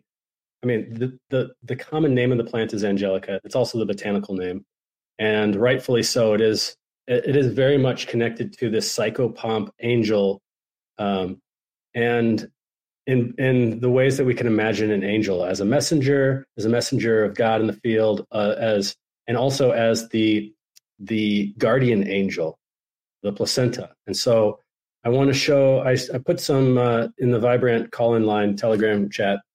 I put uh, two, tw- you know, twenty second videos. One of them with the the whole profile of Angelica, and I want you to take a look at the leaves as it passes through the leaves. There's almost like little specks of angelic light all throughout this plant. That if you look straight at it, you can't really see it, but it's kind of like a side of of vision, kind of specks of light all throughout the tips of the plant and also the signature of how the head comes out of the stalk, which is going to be a great significant signature for. Uh, I'll get to that, but it has a lot to do with birth and placenta. Okay, so go ahead, and I'll tell you about placenta. Okay, so I'll do. This is the look at that. This is the unbloomed, and it looks like this membrane is like a vaginal lips. So the crowning head coming through uh, Angelica. You see the the purplish stem. This is Angelica atropurpurea, and the purple stem is a, a great signature for stagnation of blood, movement of blood, which is one of the greatest virtues of this planet. Moves blood. If you just get a glimpse of the leaf, you can't really see it so much on this one, but every once in a while, it just catches the light and you see the little tiny glimmers at the at the termination of the leaflets. And you'll see that especially more in the other one. So here's a story about like, okay, here's Angelica in its beautiful conical stalk and moving down to the leaf. Oh yeah, there's just little glimmers of, of light there. It's really, really subtle.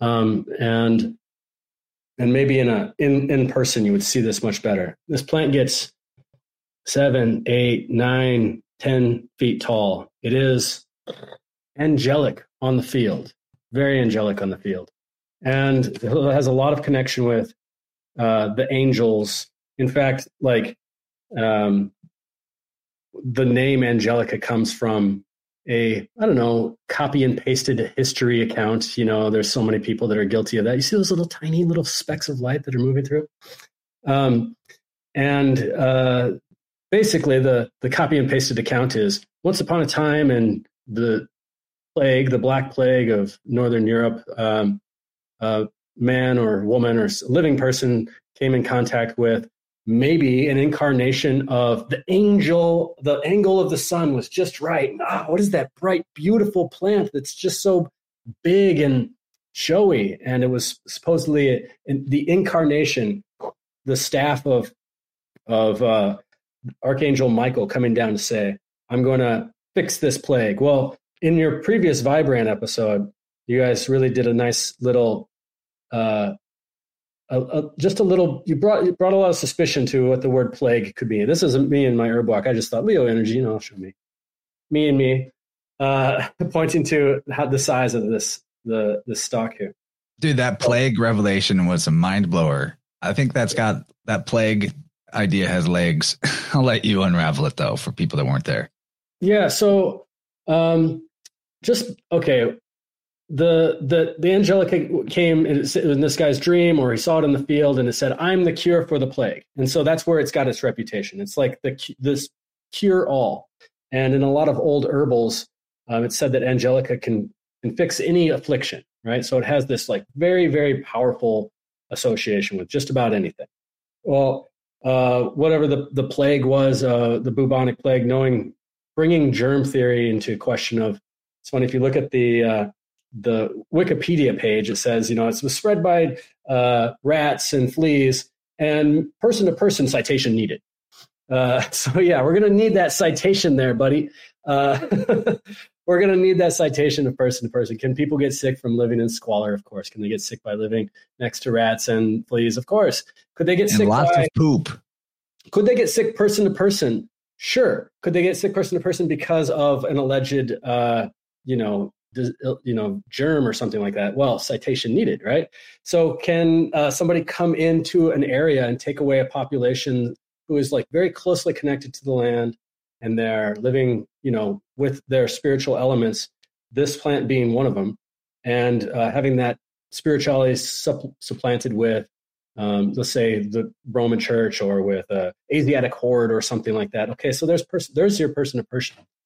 Um, and then this plant also is it's a sacred plant to um, the Laplanders, northern Finland. I'm I'm hoping Mario's bells are starting to ring here because this is a very polar like plant. It's uh, up there. There's not a lot of trees, but it's one of its names is ground ash. Ash being the Yggdrasil, the the tree of life. And so here's a very tall tree that you'll see on the plains that has this like uh, elements of the firmament of the stars uh, and then here, this is this is the the hollow tube right here. So here's the tube of Angelica. A lot of times it's used as a flute. But as you can see, whenever there's a stalk that has such a hollowness to it, this is always a signature for psychopomp between realms, going between this realm to that. Now, what realm? It's the messenger, it's the angelic messenger. So it's going from our our earthly realm to a heavenly realm, bringing the messages of God from for purifying the blood. It's it's a great heart warmer. It's a great detoxifier. It moves the blood. It's warming and it's bitter.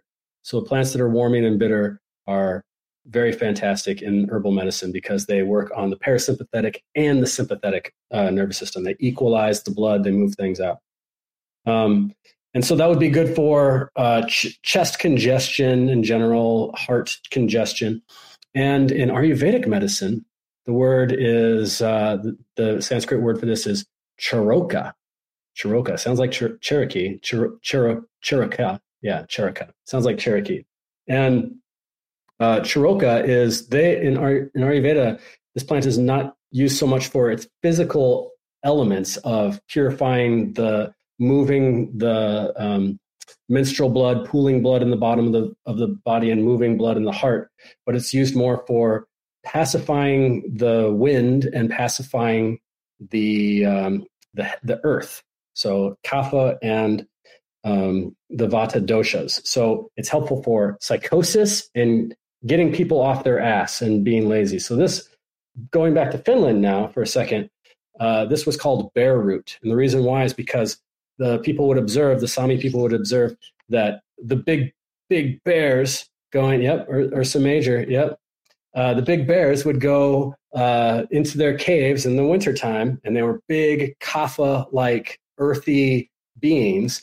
And they would come out in the springtime when this plant is blooming in, the, in around Beltane, by the way. And uh, the first thing that they would find is aromatic roots to move their digestion and get them going. So you have the archetype of the bear in its big form and its emaciated, let's say Vata just got back from the un, like the dreamland world. This is the Vata. This is what Vatas are always doing. They're like, how do I convey this information? It's like, man, you got to eat first. That's the first thing you got to do. And uh, so Angelica is a great pacifier of psychosis. And I think it is like probably the best spell breaker plant um, it's my herb of the week and my herb of the week series, and I just myself had Angelica come to me in a in a lucid dream state, and it get it gave me um, a remedy for something that I think is completely original. I've never heard any other herbalist talk about this remedy, and I think that Angelica, this is what it told me, because it's a remedy for psychosis and for cutting the bullshit and for moving things out and purifying things and having a bold heart and being rooted and moving between the realms. It's a remedy for the alien psyop. so we're going to need some herbs for that, y'all. And I think we could start with Angelica. This is one that I was recommending to a lot of people in March and April of 2020 for this reason, because I think it's a great plant for clarity and clarifying and seeing breaking spells. Uh, it's in the carrot family, so it's got the um, umbrella-like aspect. And then here's my final story on An- Angelica before I turn it over.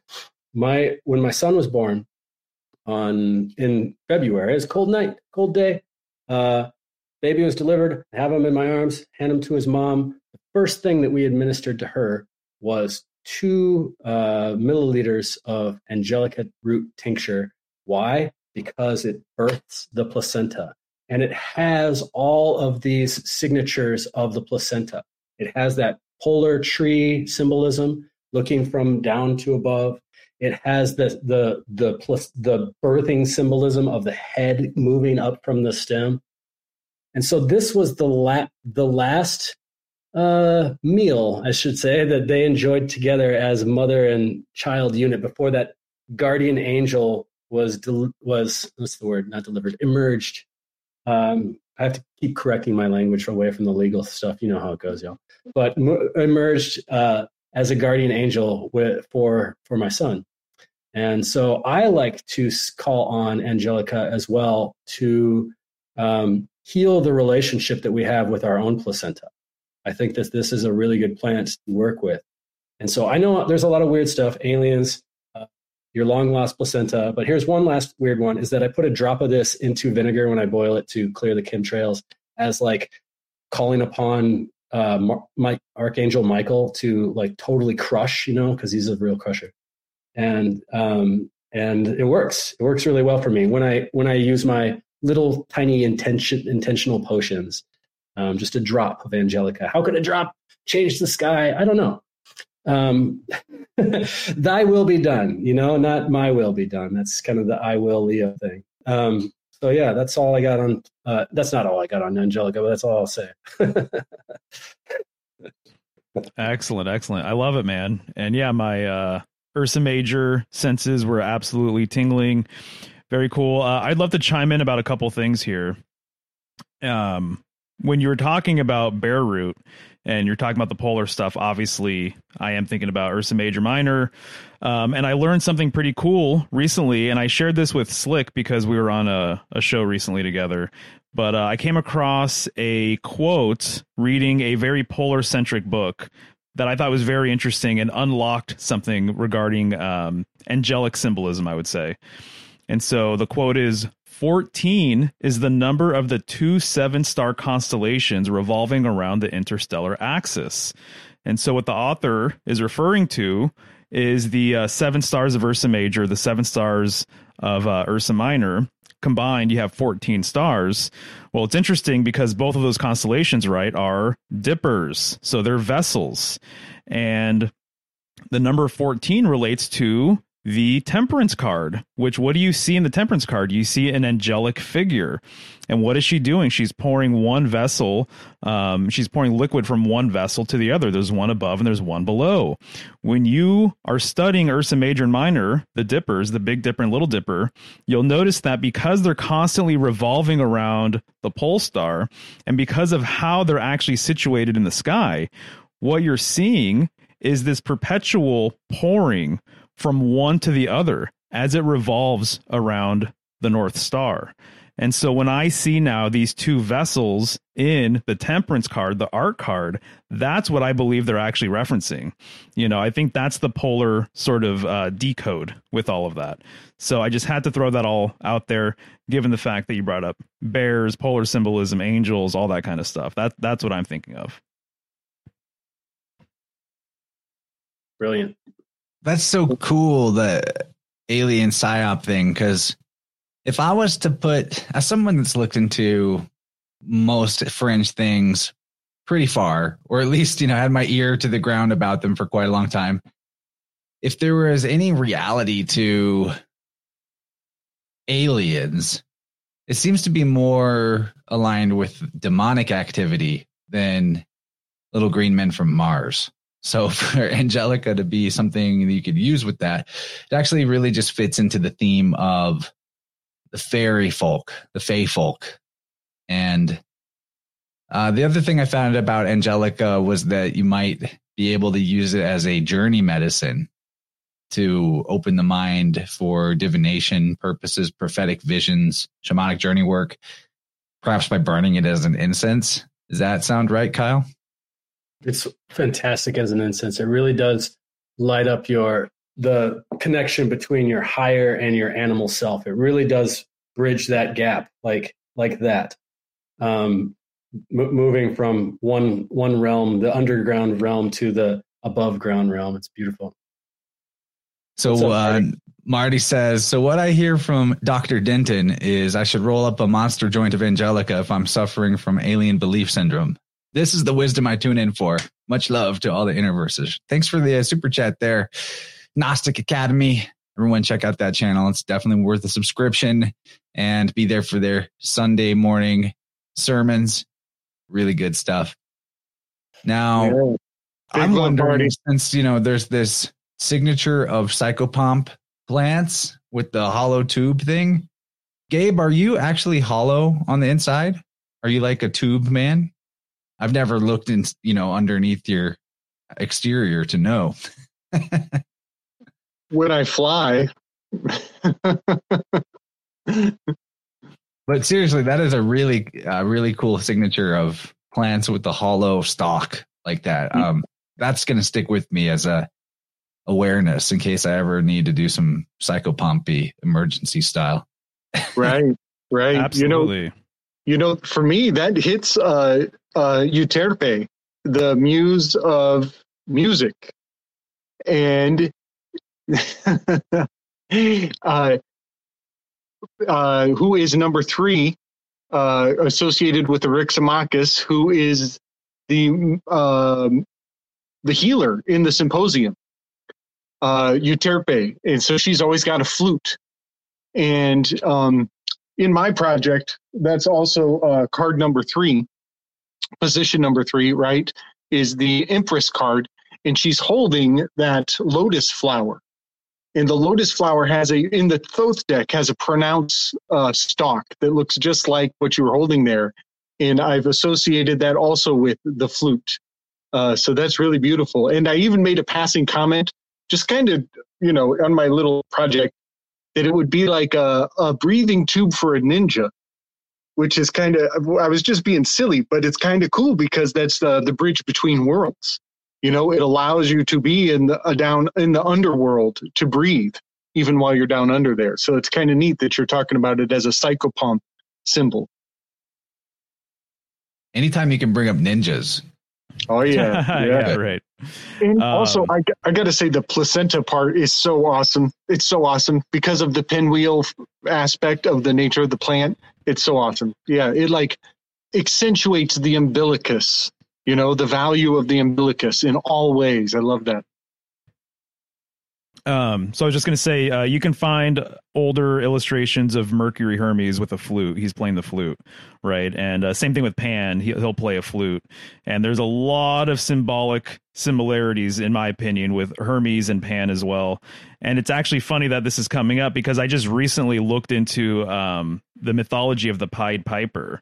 Very, very interesting. Gabe, have you looked into that ever? Any of you guys? It, it, it's fascinating. I can't believe I had never really decoded it before. I'm not going to get into the whole storyline or whatever, but obviously the the the pipe, the flute, is a big part of the story, um, leading 130 children away from their village to a mountain, um, into a cave, and that's what happens when you don't pay the Pied Piper. Um, Right. And so, to me, the Pied Piper is very much a mercurial sort of figure. And mercury as i've said for a long time right relates to the phallus phallic sort of energy. Um and i'm kind of just reminded too you know i always like to say that it's all about poles and holes symbolically and when kyle was holding up that stock that hollow stock it's like the pole is the hole the hole is the pole so Right, there's actually kind of like no difference between the two the more and more and more i consider it and think about it and do research on it you know they're one and the same It totally is. It's it's one in both. Sounds like you read a very detailed account of the Pied Piper with 130 kids in particular. But I, I always the Pied Piper rings so similar to the Dancing Plague that I always have. I've always had this idea that there was a long time frame in history where people had no art. They just did not have art, or, or they had very limited access to art and they had only certain type of music and they had you know they didn't have like a, a vast experience of what music could be and so when uh when a concentrated form of artistic expression like a dancer or like a traveling uh, theatrical uh, group comes through town there's these they seed the consciousness of these people who don't consume culture all day long Mm. constantly and so by just passing through town like Gandalf, they leave these ideas and these imagine these things in their minds uh, that can later on come to life in the form of a dancing plague or uh, uh, whatever that. What was the other example we were just saying? it's interesting though that you talk the, the about leading the like, children to the mountain That's it. Yes. Oh, then yeah. So a guy comes along and he's singing on a song with a different kind of musical cadence. The kids have never Right. heard this this instrument before, Right. and and he's dancing. They've never danced before, and all of a sudden their uh, sympathetic magic kicks in, and they're compelled to follow along and to do what he does because it looks like fun. It's like, uh, and it's also got um, it's uh the Huck Finn where he tricks the guy into painting the fence for him, kind of thing. Sympathetic magic. That's an that's kind of cream the ice cream man. Ice Cream Man too. Ooh, Damn. that's a good one. Check Wow. this out gabe you're talking about cultural impact on the youth essentially the urban dictionary definition of pied is that is an acronym porn induced erectile dysfunction Whoa. and that's something influencing the youth more and more like you know people very young okay. Hold on. Hold on. Hold on. There's a pope that just passed away. His name Ratzinger. The Pied Piper is a rat singer. Bing, That's it. bing, bing, bing. Exactly. It was it was right there in his name all along, y'all. Nice, nice, dude. That's a great connection for sure. Now, now hold on, there's something about the ice. This was kind of a weave. That, uh, oh, my mind is in a lot of places right now, Dylan. Hold on. What are you talking about? Dylan I- said the word syringe comes from the Latin word syrinx, meaning a reed tube pipe, reed pipe, pan pipe. Whoa! Wow! I think we just hit a real chord in the medicinal history. Like you know, like where does the real first syringe come from? I've always wondered this, and I've even thought that they might have used um, a porcupine needle. Like, wouldn't a porcupine needle be like the the most uh, quick access natural syringe?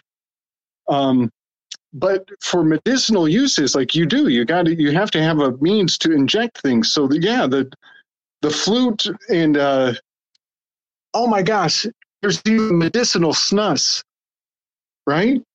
They're using the medicinal snus is an old shamanistic way to heal people to like blow the stuff up in their nose. So we really are looking at the implement of the medicinal industry. Like they need these vessels that get into your vessels that convey the information so the body can heal.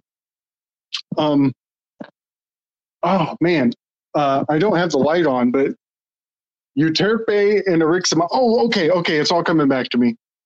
I think Eryximachus's name, I think his name is actually encoding. Um, I think there's runes in here, guys. The rune for ice is uh it's like a letter one, but flipped. Isa. Isa in reverse. The letter for ice is Isa in reverse. It is a flute. The shape Ah, of sure. the rune is the flute. Oh, and yeah. so a rich is a- It's the world name axis for as well. Christ. I- Isa is a word meaning savior and is the root of the Iser or the Aesir, yes. words for the top god in many cultures.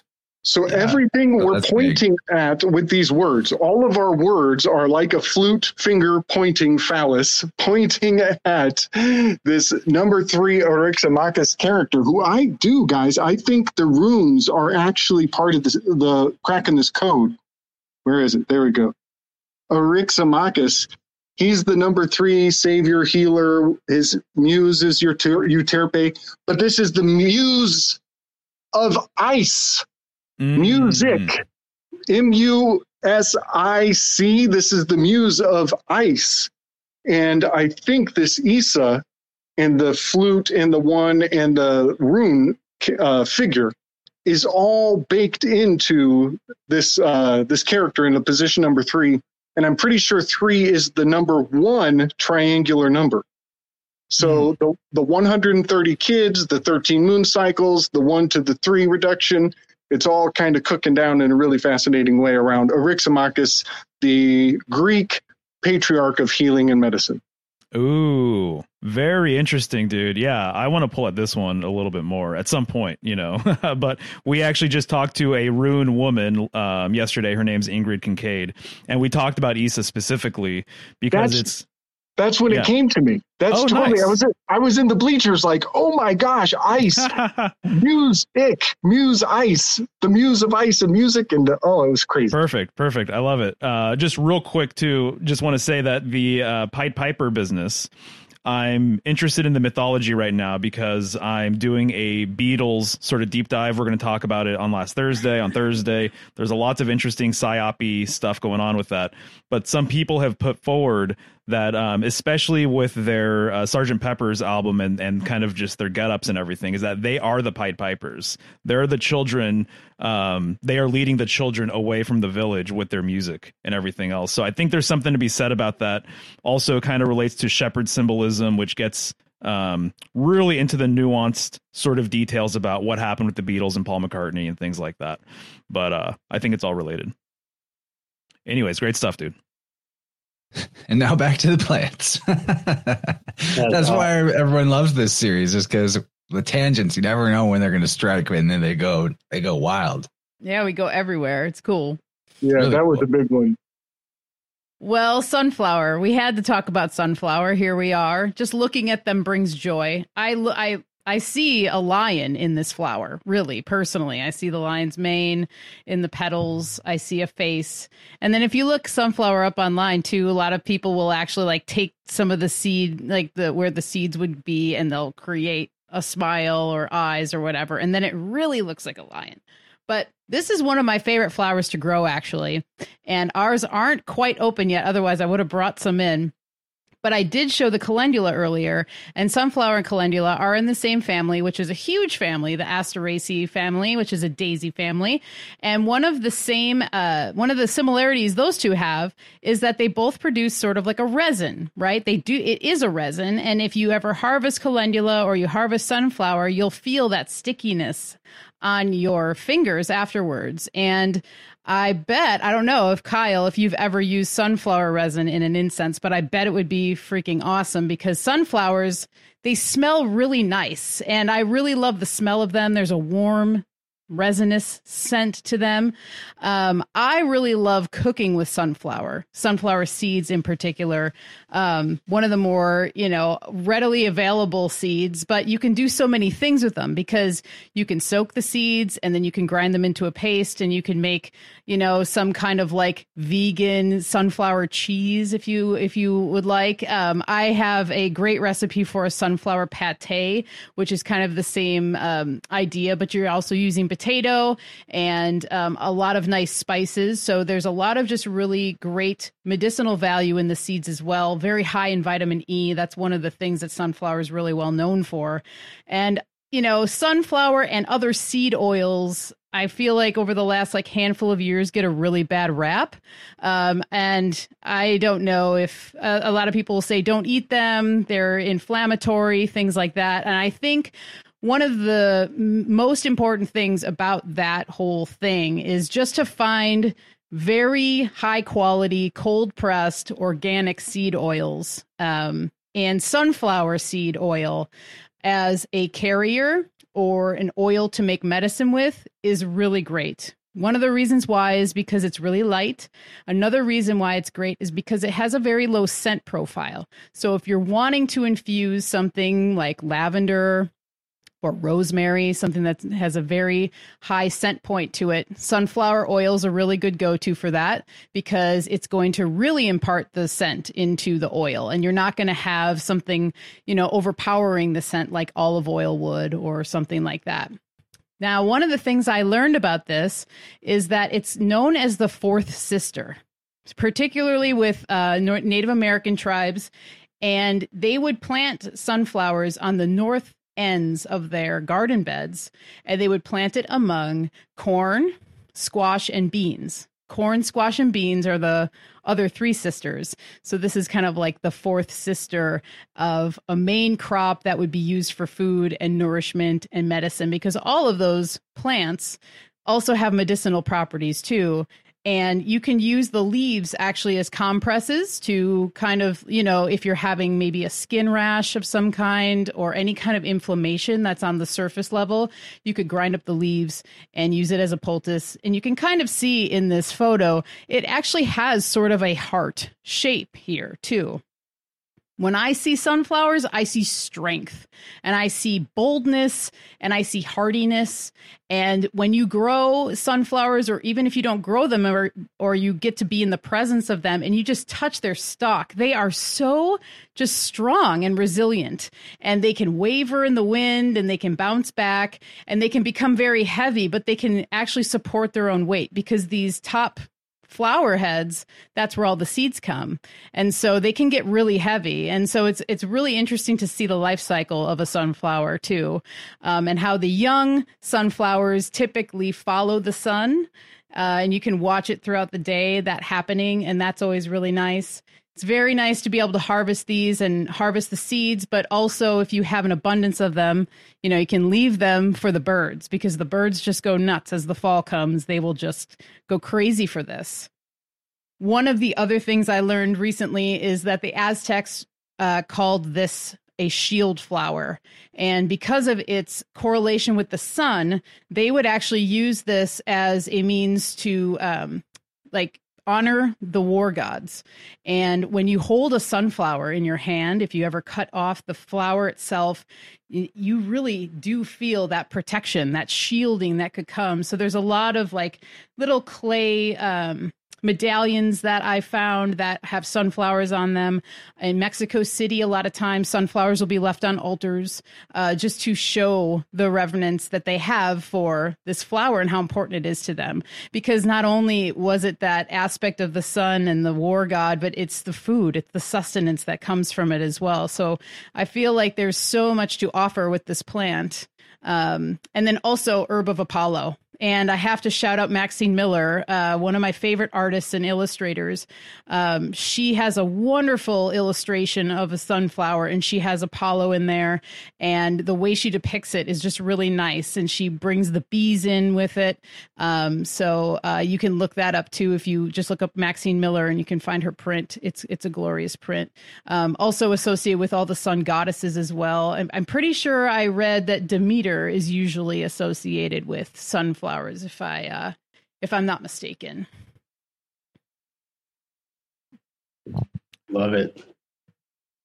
Yeah, I was just going to say real quick. I think it's interesting that this shield business keeps on coming up. Oh, there you go. There you go. Yeah. That go- that's so cool. So the shield flower, and then I brought up earlier on the sun card, you're generally going to see a uh, brick wall right? So the shield being for protection, it's a barrier, it's a partition, and then you see that wall on the sun card. And for a long time, I wondered what that's all about. And uh, I know I've mentioned it before here, probably forever ago, but or maybe during Gemini season, I can't remember. But a lot of hero twins are associated with building the first wall in like a town, and they're credited for founding the town. So Romulus Remus in Rome, they built the first brick wall. Brick symbolism uh, relates to the sun because you bake the bricks outside traditionally, and you would start break uh, baking bricks, and you would resume building projects when the sun returned during Gemini season. and even um, it's not uncommon to see two children, like brothers or twins, in front of this brick wall in older versions of the sun card. Very much related to the Gemini twins, in my opinion. So, sun symbolism and Gemini completely related in so many different ways. Um, and then I'm just kind of reminded of the glyph of the sun, right? The common glyph, which is a dot. It's the circumpunct. It's the dot with a circle around it. I've always said that I think that this is actually a polar symbol that was turned into a solar symbol, but regardless, that outer circle very much reminds me of uh, that same partition, this same wall, this same sort of barrier. You know, in a way, reminds me of Saturn and how Saturn is the end of the line under the traditional planetary system. So Saturn is related to walls and keeping things in and uh, it's like the symbolically i think um, like the the shell of an egg is very saturnian the walls of our home and the roof you know very saturnian right keeps things in keeps things out as well and so uh, i'm just kind of noticing and appreciating this shield business, this protection business, keeping things out, keeping things away. And so when she said that it used to be called the shield flower, I'm like, oh man, there's like a few things going on here. So I don't have it all completely figured out, but just kind of acknowledging it for what it is and from what I can gather. Oh, and if you, oh, go ahead. Go ahead, Kyle. No, go ahead. You, go ahead. I was just going to say there's another slide after this to just demonstrate the um the spiral of life that is just like so prominent in this in this uh, flower, which is ooh yeah. That's what I was going to mention. You know the the um if fire signs if Aries is the is the ignition match spark and if Sagittarius is the wildfire, um, Leo being like the hearth that when you give it attention, it also reciprocates kind of uh, energy backwards. You know, it has this radiance. And so this is why I love growing sunflowers or just looking at sunflowers in general is you could stand in front of a sunflower and just get just be mesmerized and entrenched and also typically there's going to be a bee on it just doing the little dance moving around in this pattern so it's so cool to watch the just to watch and be around. It's a very, very, very Leo herb for sure. The other thing I was thinking about too with sunflowers is that um, as a as a medicine, um, sunflowers are really great at relieving damp, cold states in the body. So you could say something that's like um, especially in the skin, because going back to Leo oil access, um, previous herbs we had St. John's wort, all those little holes in it or traps of, of oil. The the bare root or angelica is a very oily plant, which is why it's good for the vata. And this plant is really, really oily. That's why we get sunflower oil. And so if somebody gets a chill, and this is something, this is a, a, a summertime cold, what happens is warm oil, in case people miss that. The, yeah, you're warm, you're sweaty, um, a rain comes and and uh, your your pores, which are open for sweat, now all of a sudden they get um, you have like a, a, different type of pore that produces oil, and the oil comes up to like insulate your body, and it can get inside of your sweat glands and kind of clog things up. That's what I would call a chill. Um, and so somebody's ventilation system is kind of gunked up from their own sebum oil. A great remedy for that is eating some sunflower seeds or just getting some sunflower seeds from the gas station, um, at the Shell gas station, in fact, and uh, and uh, throw them in some water, even if it's just like the fifty cent sunflowers. Throw them in some water and uh, make an infusion of them, uh, unsalted preferably, but. Um, yeah, just sunflowers. So iconic of summertime. The boys of summer, baseball games, spitting out the sunflowers. Just you know, uh, you're just watching you're watching people do their thing and at the same time you're kind of getting something out of giving your attention to it. Uh, i think sunflower is a great iconic uh, flower for that. Gotta take a moment and give thanks to the great peter shell for a very generous large super chat and he's matching the super chat he gave us last wednesday. So thank you man. Shell yeah That's really kind. I appreciate that so much. Uh, that you know helps me keep doing this. Without that support, putting food on Jennifer and my table. Very right. kind. Thank you, man. And the sacred number two, 108, uh, which is about how many people are watching the stream across all of our channels. Ooh, Whoa, nice. perfect. That's, nice. That's cool. well, that, that that leads me to my next point on the the shield flower aspect of it, you know. Um, so I'm, if, I hope everybody has their mental zodiac dialed on because we are talking about the sun card over in Aries, which often does have sunflowers depicted in the the the young child, sometimes two, Who I think those two children on the my Thoth deck sun card is uh, Waldo Emerson and Henry David Thoreau. Those are the two. Those are the two children on my sun card, and there's a lot behind that, but it has to do with the sun and the thoroughbred that the uh, the child is sometimes riding on. It's even the wall. Remember, you're talking about the wall, so we got Waldo, Emerson, and Thoreau. Um, uh, but I wanted to mention the S and the F with the sunflower. S and F in old in old script were interchangeable. It was the same uh, font piece, the same text type. Uh, so that's just something on my mind. Um, when I think of, oh, how is F and S related? That's just one of our etymological, philological allows, is the F's and S's do have this flip flop, this slip slop that they like to do sometimes. Um, but okay, the shield flower that is important because we are in Leo and it's going to have a, a 180 re- reflectivity down into um, Aquarius, which is where Pegasus exists. Pegasus, the minor, is a minor decan of Aquarius. And so the decapitating of Medusa happens in Capricorn. The next stage over is where Medusa comes out of her neck um, so we go out of Capricorn into Aquarius, and Pegasus comes out of Medusa's head, as though we're rolling through the scenes of the story of Perseus. And Perseus is stationed in Aries, holding the head of Medusa up there in the Sun card. So the Sun card is the baby baby Perseus, who's in the constellations, is holding the head of Medusa, who is on the shield of Athena. So the shield flower reflecting Pegasus right now, going again, we're all over the zodiac, I know, but from Leo, there should be a reflectivity of Pegasus at 180 degrees. So I just kind of wanted to put all that. I know it was all over the zodiac, but it does make a lot of sense. When you hear the word shield, I think of 180 degree reflectivity relationships. Shield symbolism is also solar symbolism and boat symbolism. Uh, there's a lot to that. The priest of Apollo. Speaking of, seems like every major flower has got some Greek god getting it on with some nymph, and then things don't go well and they get turned into a flower. Sunflower is no different.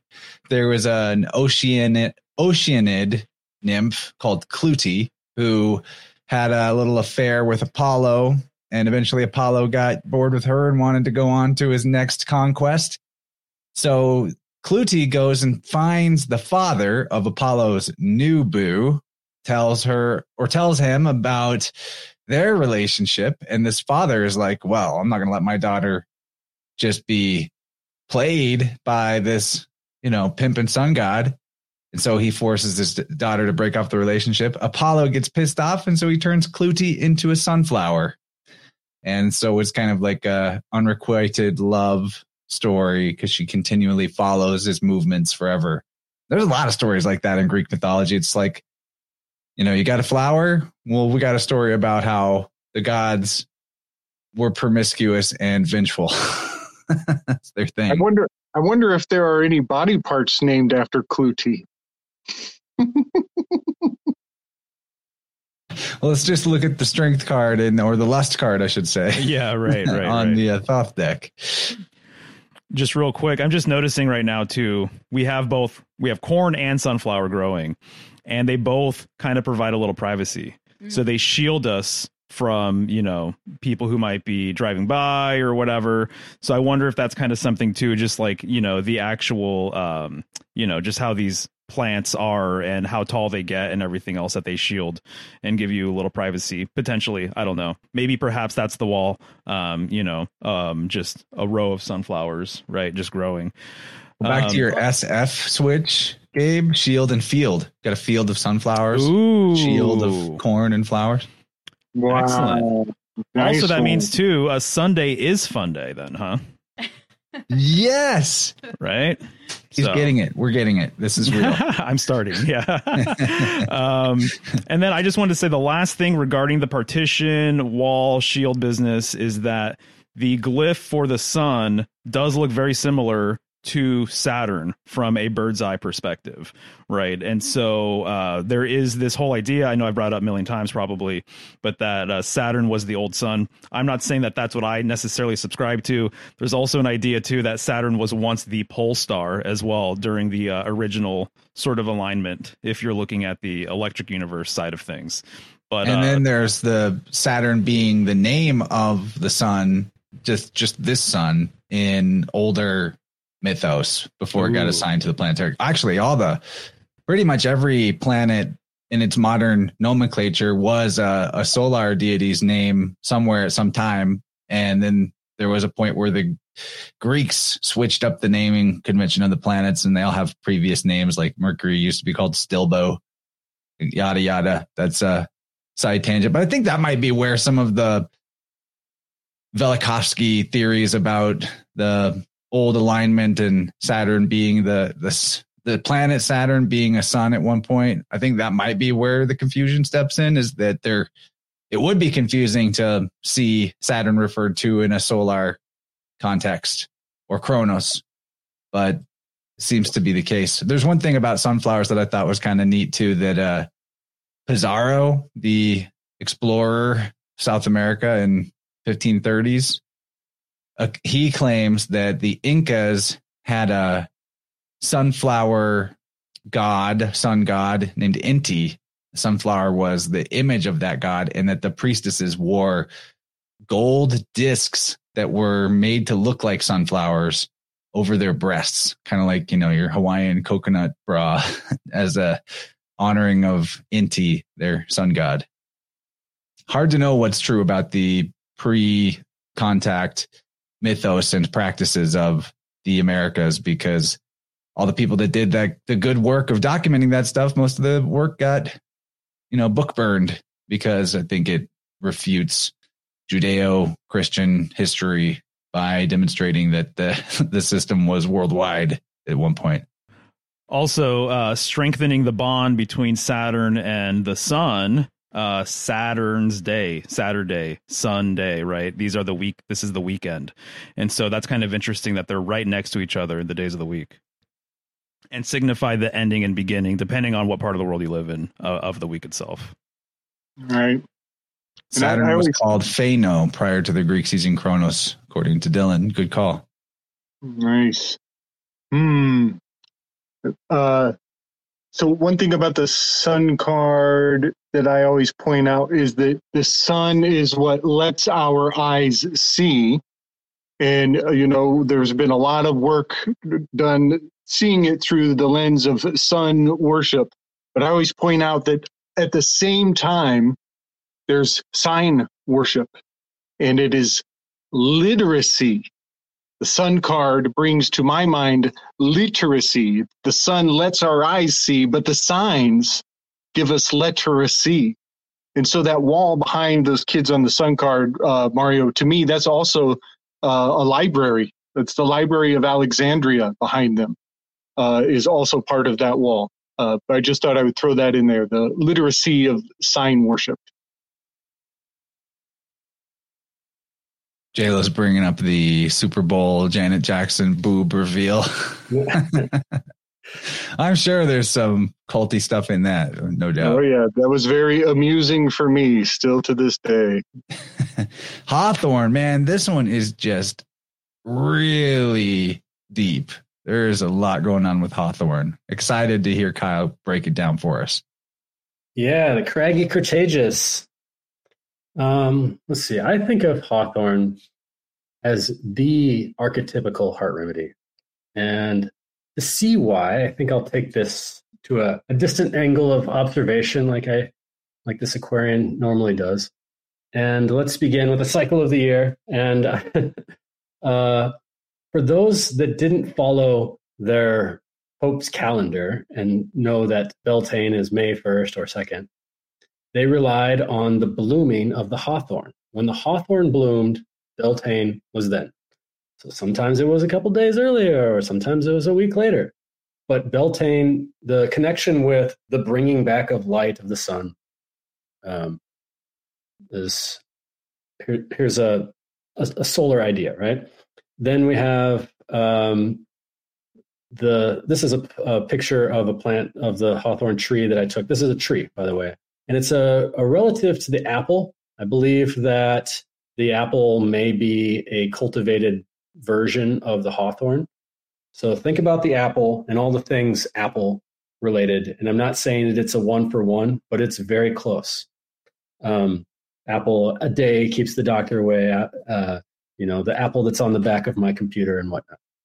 Um, and so very similar looking fruits, very similar looking blossoms. And then one thing that's really noticeable about the hawthorn tree, as you can see in this picture here, um, I, that I took, this beautiful rainbow that just, uh, this is a tree that's associated with the Fey folk, and I'll get there. But the most obvious thing to me is the massive thorns, huge thorns. Their their seemingly only uh, function is for offering space. Uh, Chance, would you mind Jennifer stepped on one last year. You stepped on one. Jenny did, yeah. Oh dear. Uh, would you mind going to the next slide, please?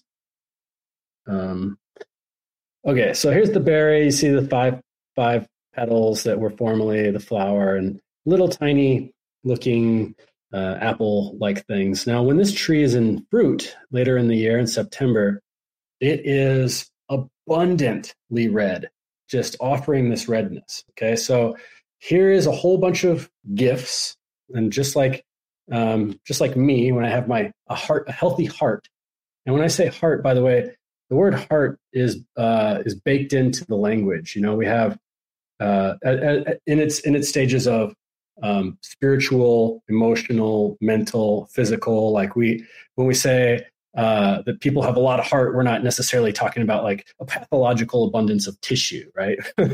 uh, or a broken heart. We're not like, oh, I got to get in there and sew that thing up. We know, we know what it means. It's where, whereas we have to kind of use our imagination with a lot of other organs.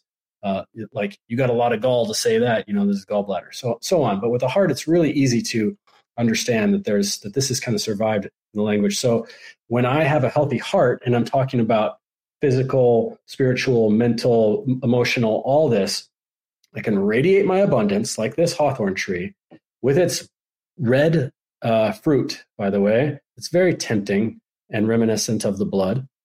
And um, and therefore, you know, y'all can come and get my abundance. Come and get it. Just like uh, just like the toroidal field opens up and uh, it it peaks, and when it peaks, uh, it comes back in, and we offer ourselves that that uh, all of that that we for being in this space. You know, we're taking in everybody else's impressions, and then I also have the the boundary.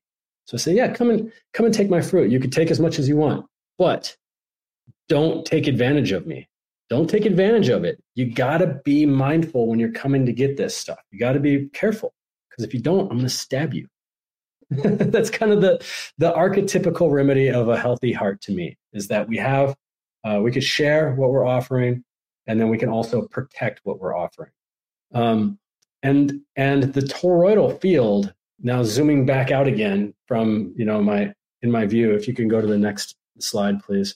This is a hawthorn tree from the wintertime, and I took the picture with a with a uh, the expanded lens. Okay, I know that not everybody admits that when they take like a fisheye lens photo, but here I am doing that. But uh, I, I do want to illustrate that the picture of the hawthorn tree has a very uh, it has a lot of signatures of the circulatory system where it's craggy and it crosses and it has a very circulatory like feel. But it also has the toroidal like feel because the roots are very very similar uh, root structure to what we see above.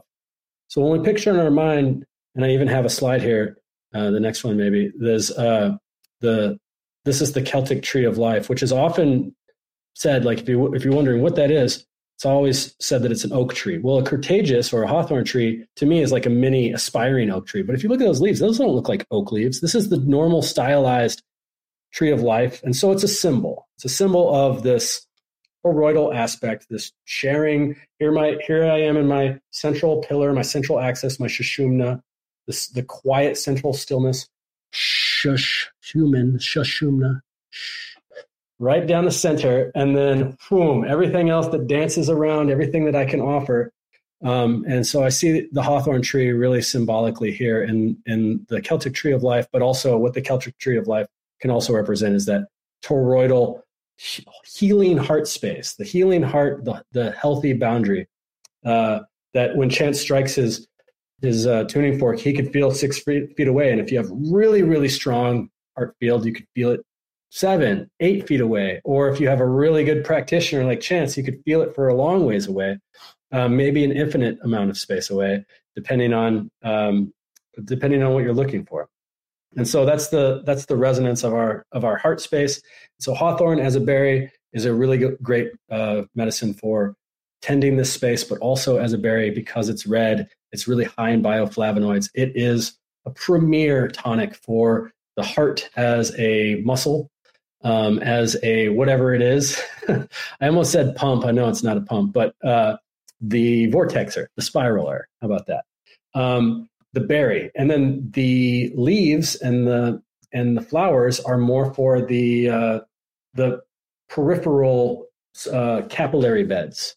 So it's the whole picture of circulation. We get a whole a whole um, group of medicine here. So a lot of times I'll I'll go out in the springtime and I'll take some leaves and or leaves and flowers and I'll start tincturing them and then I'll go in the fall and I'll get some berries and I'll start tincturing them with brandy. By the way, it's really really nice. Let it sit for uh, three or four months and it's a really really great medicine. It's a good one to smoke.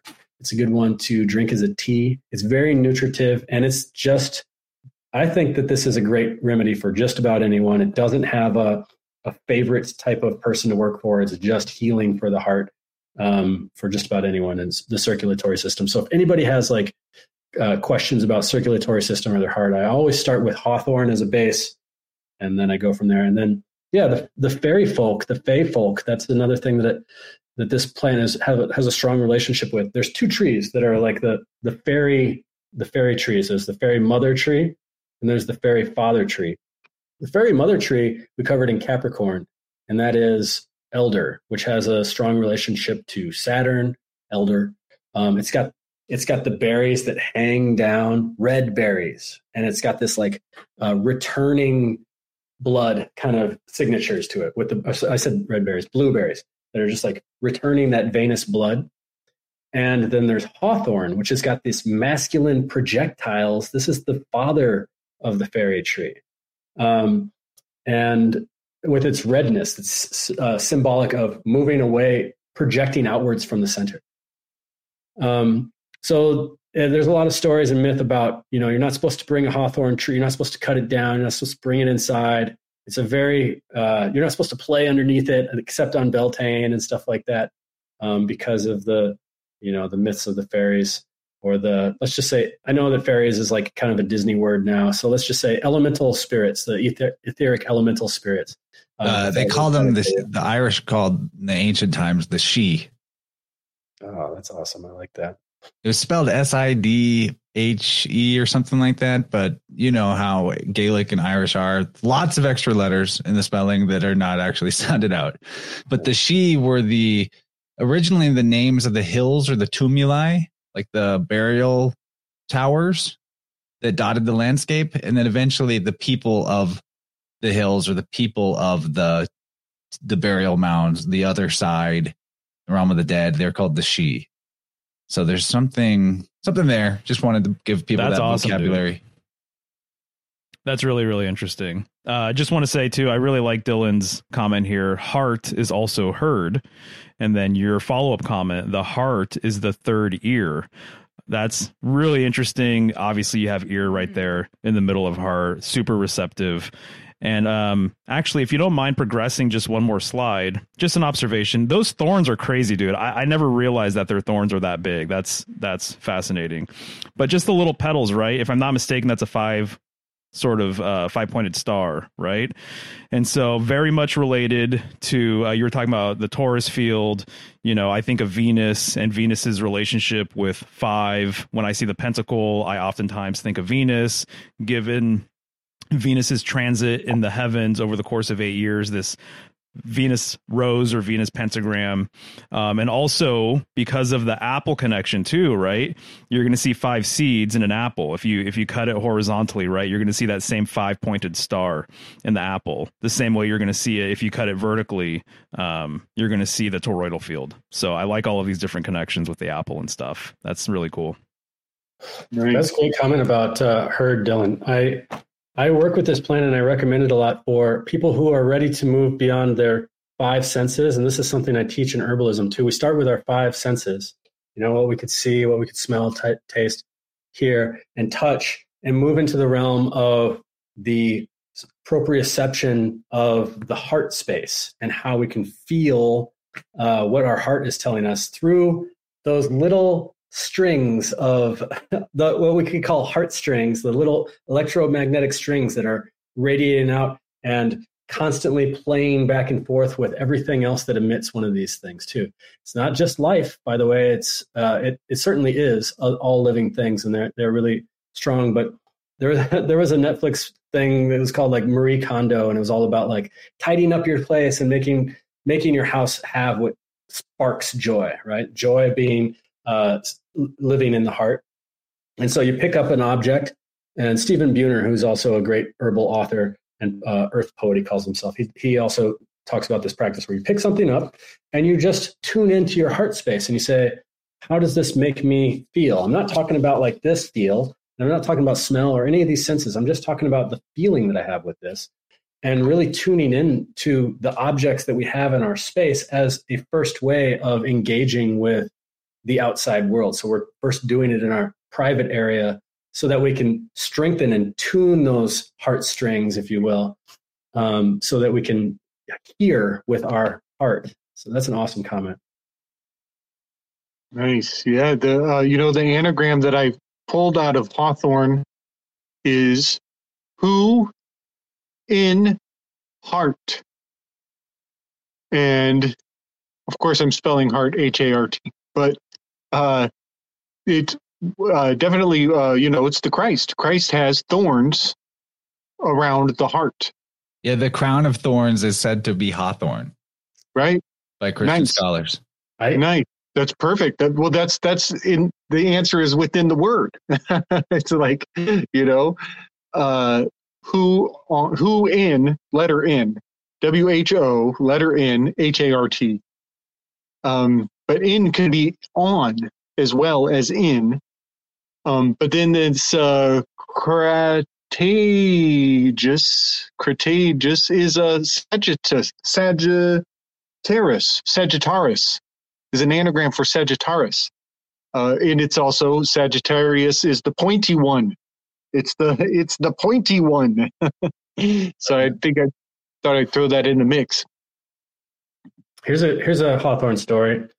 Um, when I went to Glastonbury, England, one thing that I really re- remembered resonating with is this myth that they have at the Abbey in Glastonbury. You know, Glastonbury is where they have the the Tor as well, and so there's the hill and there's the there's the tower on the hill, and um, every little place in Glastonbury area has their connection with King Arthur or the Holy Grail. Like even little pubs, like oh, their Holy Grail is behind the mantle. You know, like it's just like it's like built into the to the tourism and the appeal of the town. But in Glastonbury, they have a hawthorn tree that grows in the in the abbey, and it's no longer there. It died, but it was uh, said that Joseph of Arimathea went to Glastonbury and along with the Holy Grail. And when he when he got there, he took his staff, which was a hawthorn staff, and put it into the ground. And from that grew this particular type of hawthorn tree that nobody else knows about or has seen since uh, like the 90s when it died or something like that. And this type of hawthorn tree was a it uh, it bloomed two times a year, once for Beltane and once for Christmas.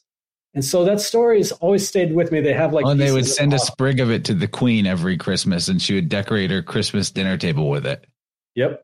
Yeah, that story always stuck with me because I was like, okay, wait. Joseph of Arimathea, he was the one that took Christ off of the cross, and they said that Hawthorn might be the crown of thorns and all this stuff.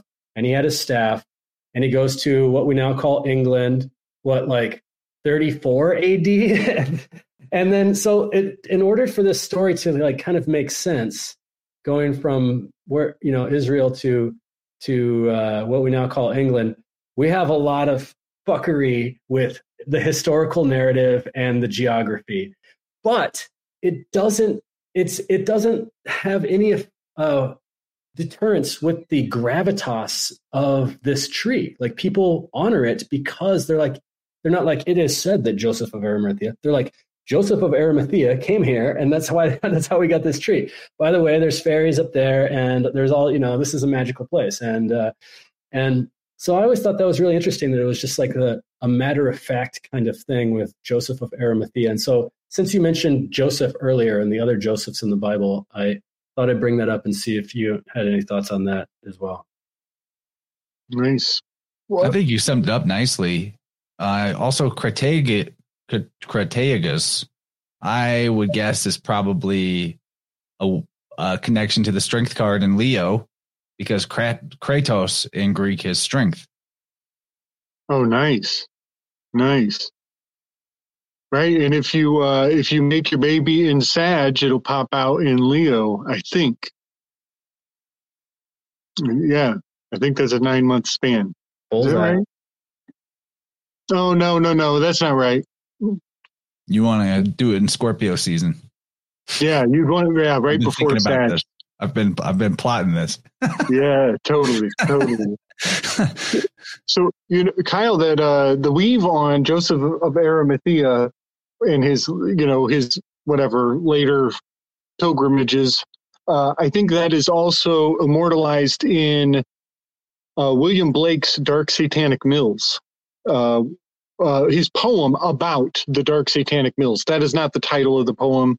Title of the poem is super obscure, but if you just look it up, William Blake's Dark Satanic Mills, he postulates the possibility of Joseph Arimathea walking through some territories uh, of the UK that are not canon to the story, but they are very fascinating. And the other thing about that poem is that it is the alternative national anthem of the of the UK. Um, it's their secondary or their fallback or their whatever their rebel low key shadow national anthem is uh, Blake's poem there. Oh, that's fascinating, dude. I didn't know that. I'm just riffing on a few things real quick. The uh, the Leo connection here, potential Leo connection here, and um, the whole myth. I would look it up if our internet was faster, but the whole mythology about removing a uh, thorn from the paw of a lion, right, is a thing. And then we're talking Brilliant. about the, the line of Judah and Christ's crucifixion, all that kind of stuff. Um, and then also the UK connection with the lion is interesting because in the uh, official UK coat of arms, you see a lion, and then on the other other side you see a unicorn. And I've made a video, and I think I have the receipts for it. That uh, the unicorn was once um, a mythological creature that designated cancer. So I think what you're seeing actually is this interplay between Leo the lion and then the unicorn being symbolic of cancer and the unicorn is always chained too. That's something that you'll notice. And I see it that the uh, the unicorn's horn is actually symbolic of the world axis as well. Okay, hold on, hold on, hold on, hold on, hold on. I think the paw story you're talking about is Andro Andro Androcles or something like that. He is a runaway slave, hides in a cave. There's a wounded lion. He helps the lion get the thorn out of his paw, and then later he's caught and he's thrown to the, you know, in sort of that like classic mythical execution in the arena. The animals are set loose on him, and the same lion is there, and it doesn't eat him because they're friends. Oh, oh okay. Interesting. That's a yeah. great story. And his name Andrew will be um like manliness or courage. Yeah, Androcles. That's right. Yeah, yeah. His name has both courage and claws. you know, like uh, manliness or and claws is all in his name. Well, even It's- core is the same root as car, core, heart. You know, car, heart and courage. That word, courage, is actually referring to the heart. Right, so the name is like Braveheart.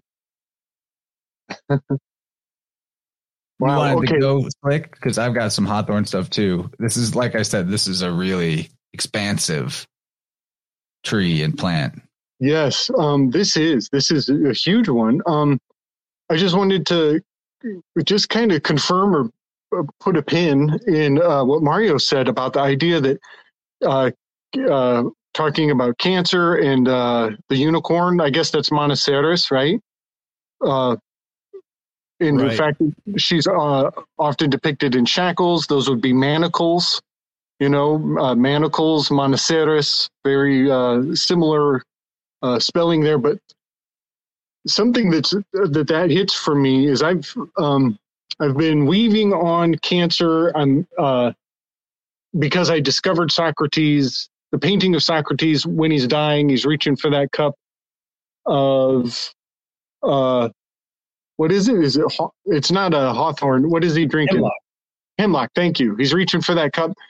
He's in the position of cancer. His finger, he's pointing the one finger up. He's he's giving his assent. He's saying his last words, and um, it's just fascinating that you're pointing out that it could have been the uh, the the unicorn because of that pointing. I've I've been seeing that as like maybe he's pointing at the North Star where the North Star used to be.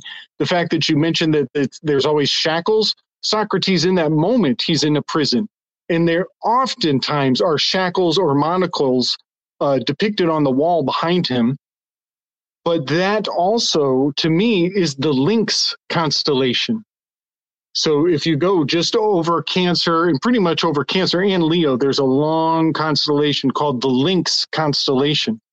And it's depicted as a lynx animal, but it is the links of the chain of the fact that he's in prison as well in the art. Uh, so that's just really fascinating. It's hitting a real note for me that you say that there's a unicorn associated with that, uh, where I have Socrates located. Yeah, yeah, dude, that's great. And uh, I kind of see it too as Leo the lion, the sun, potentially Cancer, the unicorn. I see some people in the comments making the connection between Capricorn and the unicorn. That's absolutely there too. So I don't deny that as well. And it's interesting that Cancer and Capricorn are polarities of each other. So I, I see the case, and I even say that in the video that I could see the case for both actually. But if it is Cancer, it's the only sign that's ruled by the moon. So you have the only sign that's ruled by the sun next to the only sign that's ruled by the moon.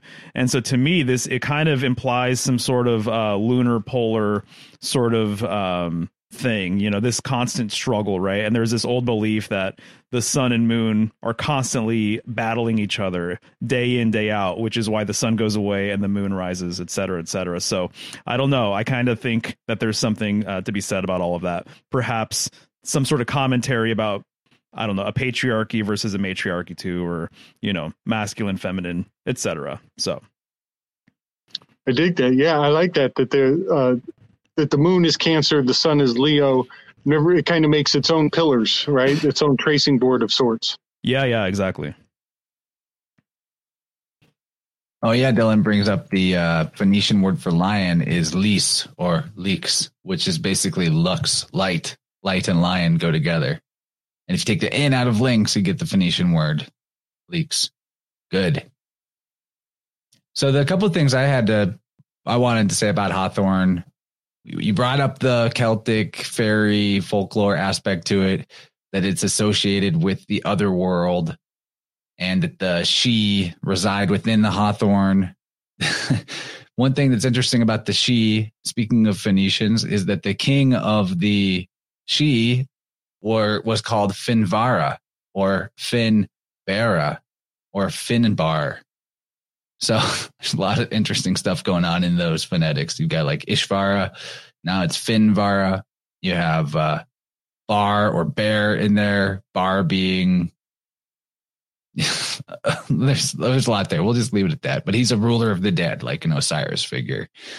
Uh, then there's all kinds of stories that have happened throughout the years about these. You know, it's especially more prominent in like Iceland, I think, but in in Ireland, in according according to the story I found in 1999, work was interrupted on a road being built from Limerick to Galway because one of these fairy trees, aka a hawthorn, was in the path. And they had to reroute the road and construction was delayed for 10 years. So obviously the fairies had some effect on things. And they've, uh, you know, there's lots of stories of ghosts appearing after the felling of these fairy trees. And the 13th century Scottish mystic and poet, Thomas the Rhymer, claims to ha- he claimed to have met the fairy queen by a hawthorn from which a cuckoo was calling.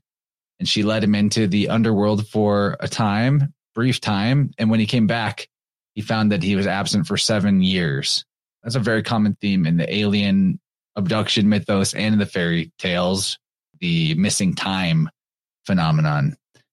But this is back to the plague concept. You know i don't think we quite fleshed it out but plague we were described we were discussing this last week about how plagues when when mentioned in the ancient writings plagues might be referring to something more akin to war and strife than infectious communicable diseases and some kind of redefining of words which happens a lot around the ideas of public health and communicable diseases a lot of redefining of words in the cooties time period of the last couple of years. But so plague comes from a Greek root meaning to be struck or to be hit. So like, you know, something that would happen in a fight. That being said, there are allegations, if you will, that the medieval folk asserted that the smell of hawthorn blossom was just like the smell of the plague, the the big bad bubonic plague, which that might be a different thing. You know, that's more somewhat more recent. When I say plagues might mean war, I'm saying like way far back, like BC, you know, like ancient Greek writers. Mm. But uh, and it might not apply in every case, but hawthorn was supposed to smell like the plague, and botanists of modern times have discovered that the chemical trimethylamine present in hawthorn blossom is also formed in decaying animal tissue, which wow. So Arabic, the, Arabic cultures associated hawthorn with death for a long time already. So this is like an old association. Remember the whole king of the Sidhe being the ruler of the dead. Um, and so the, the Arabic cultures, hawthorn has been used for funeral pyres. And that might also be because the hawthorn creates extremely hot fires. But there's this death com- uh, association, even chemically. Very interesting. Let me interrupt just a second. The the other plant that smells very, I would say, animalistic and flesh like, uh, is the elder tree, which is the which is the other polarity. It's the feminine uh, polarity of the elf tree. So both of those trees have that animalistic, uh, almost. It's not. It's almost like a repulsive yet let me let me. It's enticing, repulsive kind of smell to it. Um, and it's not you know el- there's elder flower ciders and elderflower uh, cordials and it's a it's a lovely drink but the the smell of the flower itself does have like a animal decaying flesh kind of smell to it just like the hawthorn Really okay. Okay. So for, I want to mention that the Pythias, um, uh, the Sibyls used to sit over the Pythia, and the word Pythia means rot. They would breathe in the fumes of the Pythia and prophesize. And so they would literally harness the scent of rot to, uh, to as the, to give them the power of sight. Um, and I also want to mention that we're talking about these thorns, these uh, these barbed uh, annoyances. Like the word plague means to bother or to be bothersome, and it just keeps coming up in my research. I can't count how many examples of uh, Socrates. His nickname is the gadfly of Athens, and so he is labeled as like the nuisance. Gavin Newsom, all things Newsom. Um, even uh, who's the robot guy? Uh, Robert von Neumann. Von Neumann is uh, an, an, is annoying man. Um, in all of these things, these little call signs are just telling us that these guys all hail to this philosophical. Uh, it's a cult at this at this point, but scientific optimism uh, is what all of this lends to. Uh, but the idea of the because Socrates was like a plague. The question, the unknowing doubt becomes a plague. Uh, even uh, having to pay your insurance is a plague. It's a bother every month. It bothers you. You got to, oh, you got to do this. It's a thing you got to do. So it's like a thorn in your side. It's bugging you. If it's bugging you, it's on your wearing on your conscience. All these things are the gadflies of of the collective. Um, so I just wanted to just kind of throw all that out that we're talking about thing barbed things that are annoying that plague us. And then i'm going to actually step off the screen. I got to dig up a philological tie-in to plague that i discovered after that conversation we had. It's going to take me a minute to dig it out. I'm going to put it in the uh, telegram and i'll be right back. All right. We can move into our next plant. Yeah, yeah, let's do it. Uh, I, I don't want to take us too off track here before we get into Lion's Tail, but it's kind of Go sinky. for it, man. So uh, on our Irish during our Irish trip, we went to Galway, which you mentioned um, regarding the tree and the ferries and things like that, and the roadway and all of that. It's interesting if you were to Google image, you don't have to, but if you were to Google image Galway symbol, you will see a couple of different things. One, you're going to see lions, you know, as part of kind of like their uh, county or city crest. And then the other thing you're going to see, which I thought was really interesting when we were there, is it's my understanding that there is a symbol that was designed in Galway that kind of got exported around and kind of became a thing. So if you go there, you're going to see it for sale all over the place as jewelry and like shirts and like other kinds of stuff. But the symbol is a heart actually being held by two hands and there's a crown on top of the heart so i just thought it was interesting you mentioned galway and then they have the heart symbol, which is like part of their whole entire thing, part of their tourism, and then also you have uh, the lion on kind of uh, their crest there. There you go. Yeah, exactly. So they have like that available as like necklaces. There you go. That's a good example right there too. Uh, on top of that shop there. But again, the heart related to Leo the lion, the crown very much is an appropriate symbol to to correspond with the lion as well. And then you actually have the lion itself, you know, uh, on that flag there. I'm interested in the ship symbolism too. Yeah, right. Very interesting.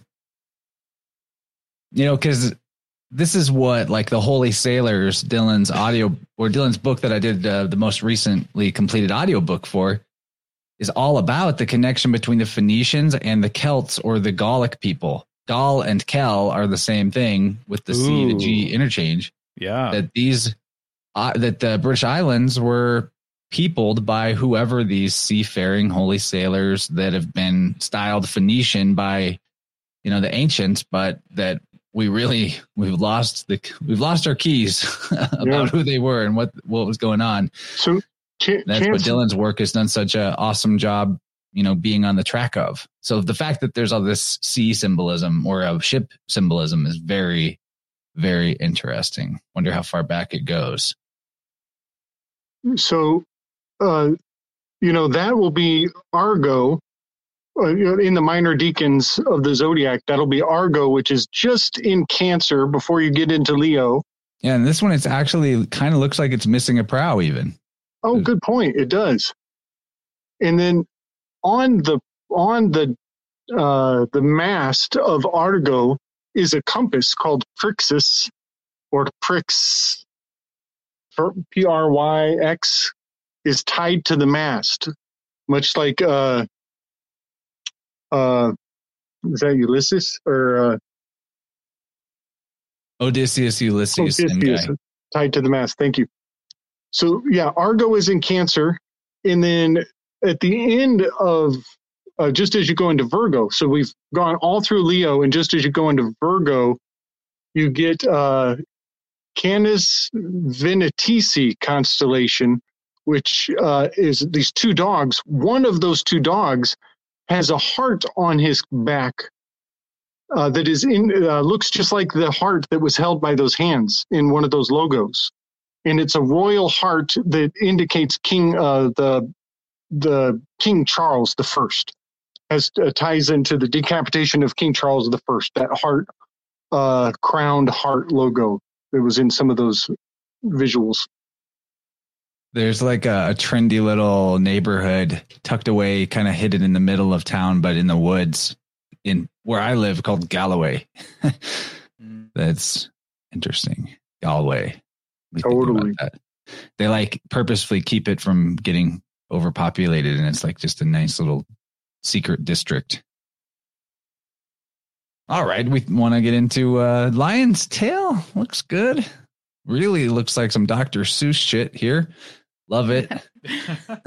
Yeah, and I just had uh, wanted to say uh, you guys really helped me connect something with the um, ear and the heart connection and the hearing because I've been dealing with an ear issue for like three weeks now, and um, you know, in German New Medicine, the ear is connected to hearing something you didn't want to hear, which usually is there's an emotional response to that.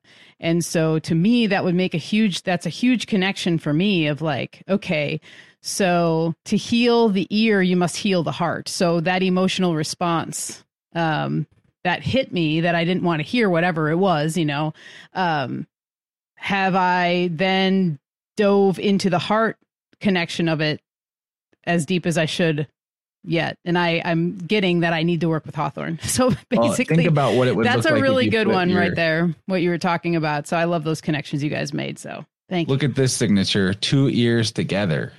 I mean, just this is kind of blurry, but if you just mirrored two Oh, ears yeah. together, Wow. Yep. That's that's awesome because to me it, it further confirms or it kind of uh, solidifies the German new medicine standpoint of it too. Because if you hear something, you have an emotional response to it, and so there's probably some deeper digging than just like, okay, I heard that, that made me mad. Well, okay, well, why did it make you mad? What was it? You know, there's probably something way deeper, you know, going on. So just wanted to drop that in before we go into Lion's Tail and That's a good. I'd love share to know. if- for you guys. I'd love to know bringing them up. someday, like maybe just between us, w- when you get to the bottom of it, I would be curious because that's, you know, a more murky area of my comprehension of the biofield and the way that our bodies talk to us. Because they, Yeah. and I had a client uh, not that long ago who was experiencing a chronic ear infection, and I don't know if we quite figured it out. but I know we I know we did a lot of good stuff in that session, and we may probably move the needle. But I don't know if we figured it out. So that's one, you know, couple of more obscure areas of the biofield: ears, elbows. Learning a lot about them lately as you know situations come up, but they're more rarely addressed. So I haven't got as much experience on certain body parts. Yeah, I'd be happy to share um, because I, I have, I feel like I know, like I actually know the thing that it was. It's just been, it has been a dark night of the soul. I've learned so much. I really have. I've learned so much about the ear, how it works, myself, remedies. And so now coming, bringing all this stuff into it is going to help even further. So, you know, just like Chiron, the wounded healer, it's like I had to go through all this and we all have to go through these shadowy parts so that we can, you know, help somebody else on, right. on the next go round or whatever, you know. So I just keep, been keep reminding myself of that the whole time where it's been frustrating or stressful or painful or whatever. It's like, it's got to happen. It's happening for a reason. So, yeah, as usual, lots of healing coming through this stream. So, so hopefully y'all are feeling it too. So, and even heal and hear if you do the LR interchange, which is allowable philologically. Same word. yeah, totally. You know, because what what ha- what causes us to heal is when we hear the message that our body and our soul has been trying to tell us through the injury or the illness. Right. But speaking of uh, philological swaps, Gabe, your share in the I saw it in the Telegram group. Before we move past this, like tell us about this plague sync you found because I think that you just put a, a huge nail in that coffin of believing in plagues. Well, uh, can you pull up the image? Uh, apparently, uh, many of the uh, Abraham Lincoln's peers, like the presidents before him and uh, those who knew of him, uh, referred to him as a blackguard. And a blackguard is a person who uses uh, foul language. Okay, yes, is a person who uses foul language. And this is to say, I think they're saying like he was using this good old boy approach to his campaign such that he was willing to publicly use profanity. And they're like, oh, he's cheating. He's trying to look like a good old boy because he's like saying these down home uh, phrases and sayings. And he's a wrestler. He's got like a, a all winning wrestling record.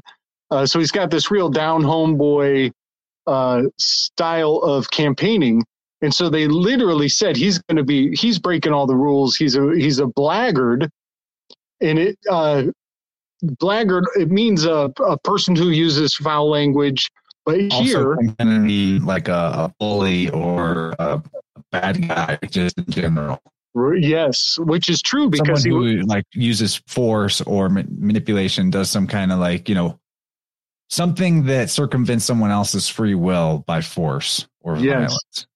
Which is kind of true because he was a wrestler. He, and in his style of wrestling was actually kind of a, a catch as catch can style fighting is kind of a it's a blackguard's style of fighting. But it turns out today a blague is a joke or a prank. And when it appears in france in the 18th century it is the meaning of a lie. And so what gets me here is that a plague is so philologically close to a blag, which is a lie, P and B on. switch between dialects and languages. There's lots of times if you hear someone talking in Greek, for example, you can't even tell if it was a P or a B. Yes. There's no, there's often no distinction for some people. Yes. Now, now, hang in here with me with the reasoning. If Socrates was a plague or a bother or a uh, a nuisance to the populace, also Socrates was the proliferator of the noble lie. He was the one that gave all of the city planners, all of the world leaders, this great idea that the only way to control people is to have the noble lie. And so the argument still stands that Socrates, the pain in everybody's ass for all eternity, is uh, standing in a position as being responsible for uh, what was such a bother uh, for everybody, what was such a pestilence on the on the populace. It is so fascinating that even the noble lie is still to this day the pain in our ass that plagues us. So plagues are a joke or a prank. That's the that's the takeaway, everybody. just just kidding. what you do to yourself because of your fear of this prank is your own problem. Karma's not on us. That's the that's that's a deep Oh, I got one more. I'm gonna go. Okay. I'm gonna send another one. I'll be right. Oh no, no, wait. I might already sent it to you. I'll just well, let's back. let's get uh, Michelle up in here for this lion's tail. We've been teasing it for too long. You don't want to tease a lion's tail. It might, I, you know, I I mess It with my might cat's tails. Yeah, sometimes they, you get swatted. All right, so this plant is so cool. And I will say that I just started learning about it last year because I was gifted a start of this plant by one of my dear gardening friends. And he had come across it and he grew it like a handful of years ago. And he was just like, You have to grow this because it is magnificent and it's awesome. He said, Mine is like eight feet tall and it has these beautiful orange flowers that come out and it's lion's tail. Uh, Leonotis Leonurus is the Latin name for this plant. Um, it's also known as wild dagga, and so this name comes from actually Africa because this is that this plant is actually native to Africa, and the word dagga is marijuana in African, and so this is sometimes used as a substitute for cannabis. Not a substitute, but basically it does have hyp- hypnotic psychoactive properties to it, like on a lighter scale. Um, when it's smoked, you can smoke the leaf. You can also smoke the uh, flower itself, but it's used ceremonially, you know, to go into trance states along with music, drumming, fire circles, things like that um, in the native land of Africa. Um, and it looks like it would be an African plant. It has like a very tropical, warm sort of climate look to it. Um, and I will say that uh, mine did not come back this year. So in a colder air, in a colder region, it will be an annual, um, and in in a warmer region, it will come back each year. So this, like motherwort, is also in the mint family, which we've talked about this before, but for people who don't know, can always be indicated by the stem. The stem of all the mint family plants are square. Uh, this is a really hardy plant. It has that same sort of spiky property as motherwort does, actually. So I've gotten a lot of experience learning about this plant just from growing it, growing it, and sitting with it, and that's where I've gained most of my um, knowledge from it. I can't say I've smoked it myself. I actually regret like not harvesting the leaves sooner. It just got away from me last year. So, um, but just seeing this, it's just like to me, it's so magnificent. Uh, Leo signatures everywhere. It's really cool. Um, I do know uh, from research that they will use it as a remedy for snake bites and scorpion stings, and so that that doctrine I was just talking about with the spiky seed pods again kind of comes through. It like it it will sting you, so it's it's also the antidote for stings. Um, uh, also learning that it promotes circulation of chi, which again, just looking at this, there is so much vibration coming from this plant. And when you're in its presence too, it's very striking. It makes you stop. and look at it and want to understand what's even going on here because as you said chance looks like dr seuss. It really does. It's it's almost cartoony in its way and how it looks and how it grows because the other thing i noticed about its growth pattern it reaches for the sun. So if it's in an area where there's not a lot of sun it will contort itself and twist and turn and bend to get more sun. And that's what i noticed with ours um, that it really was really leaning in to get more sun, more sun. So there's another Leo quality um, there as well. Uh, you know, this is a hummingbird attractor. They love the flowers. Hummingbirds just love the long flowers, of course, because they can get their beaks down in there.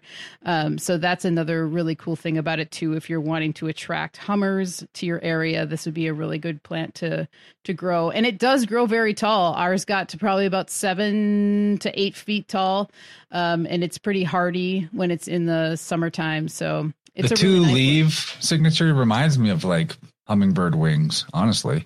Ah, yeah. And actually, speaking of the leaf, if you go to the next slide, this is one of the younger leaves here on the right um, that I took a photo of, and you can see that heart shape. And then as it grows and it gets taller, then they become they'll straighten out a little bit and they get a little longer. There's also a couple varieties of this plant too, so that should be taken note of. Um, and then I had to showcase these um, the flower pods and where they come from, and that spiky nature that we were talking about. That the antidote for a sting or a bite is kind of right there in in this plant, and it has that same pattern like Kyle was showing us with the heartbeat, you know, through with the motherwort. It's it's just not as um not as many as motherwort has, but it's still very much very much like that when you look at the stem and you look at the plant as a whole. It has that same pattern. So this is definitely a heart remedy as well. Um, I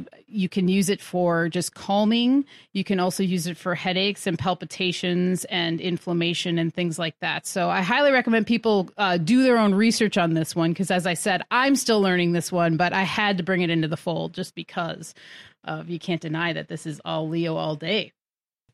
Really reminds me of the Nemean lion from mm. Hercules's 12 labors because it had its golden fur was impervious to any weapon or attack, but its claws could get through any armor.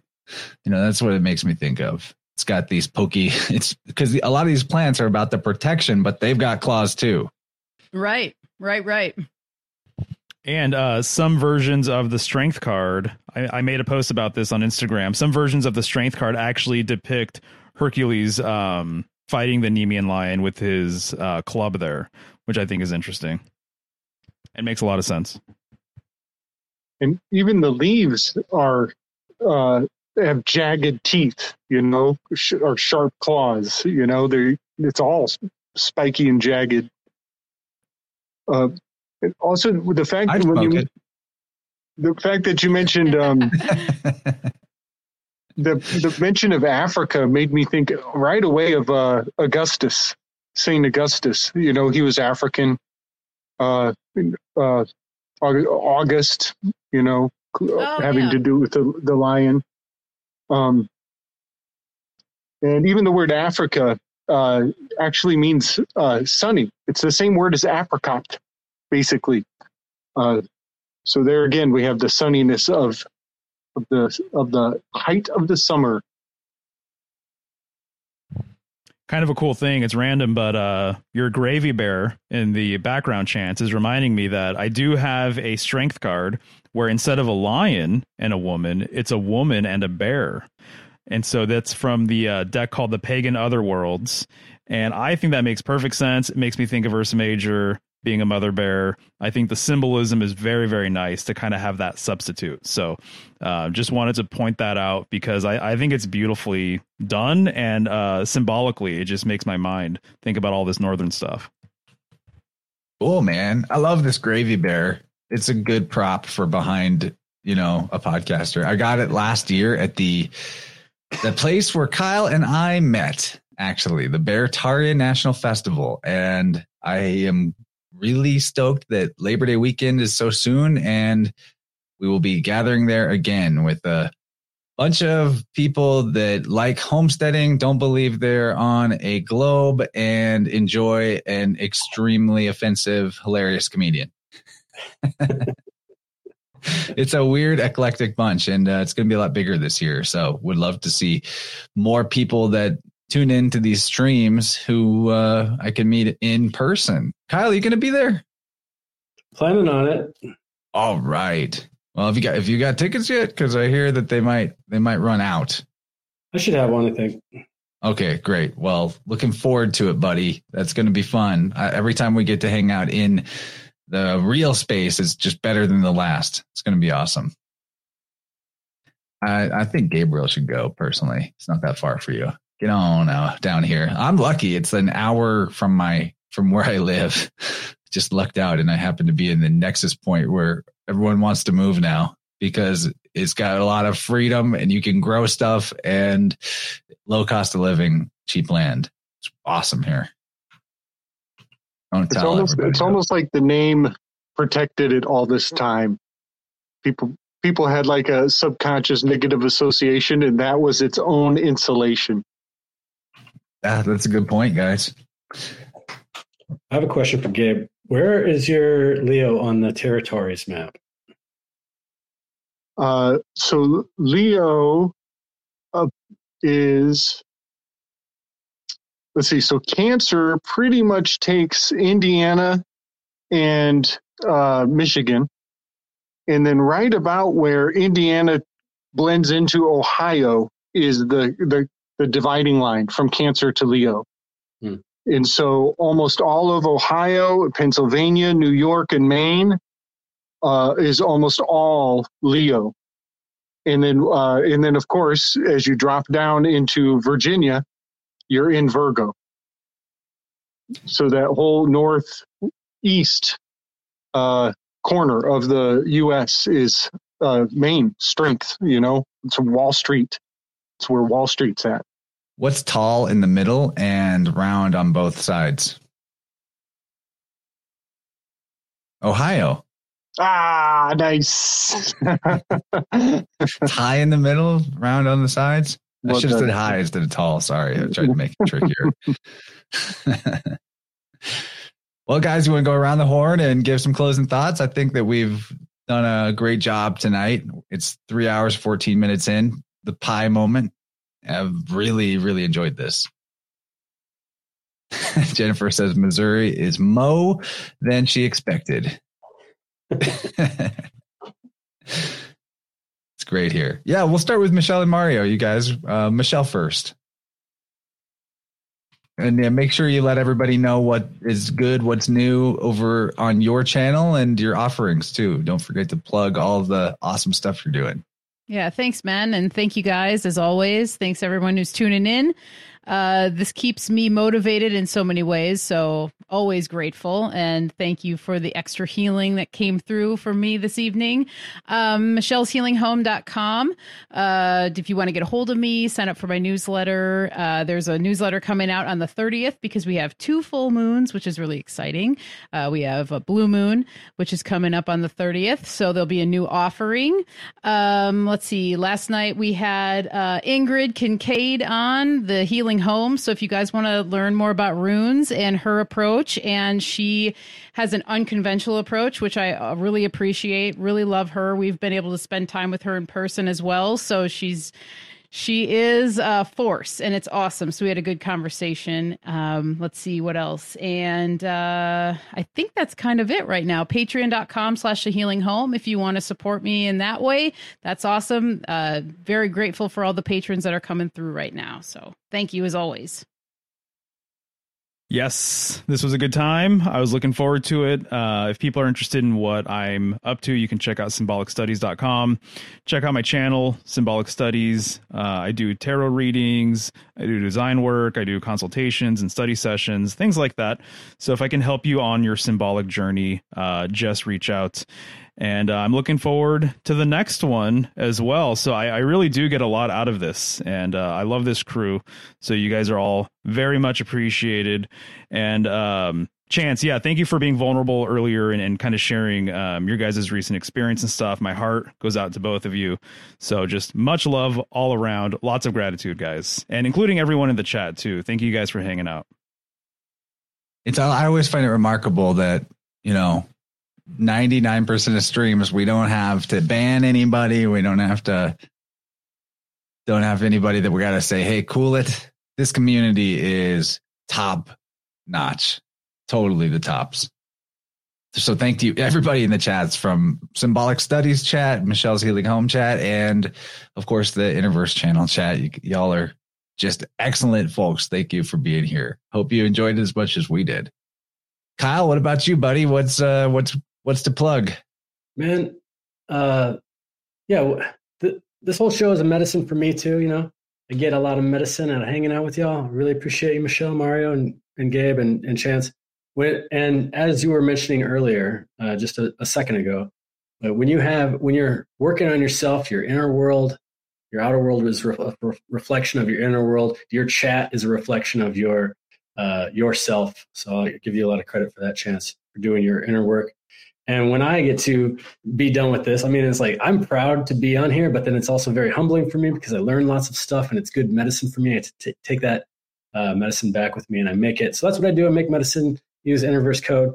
I also got a, a YouTube channel that I'm trying to kick off more information on. I'm starting this series called um, World Tree, in which I'm exploring the symbolic uh, axis mundi through the lens of a tree through the backdrop of the zodiac sign, if you will. So we're looking at the central pole, and as the zodiac kind of spins around it, it gives it a little bit of setting for this this world tree and all how it's been uh, fractalized by a certain culture and revered as maybe a, a central place of gathering and all of that that goes in with the world tree. The first episode I did was bay leaf, and so that was really fun because I got to go to Greece in my video and talk about Apollo. And I was thinking about bringing Bayleaf tonight to talk about it because we just, you know, y'all just did the the um, previous episode on um, the oracles and whatnot, and I did this big video on Bayleaf, and I'm like fresh on Bayleaf. I switched out Bayleaf for Angelica because that's really important to me, and I also thought maybe I'll cover Bayleaf for Ophiuchus because it is something that an officer is always adorned with is the laurels.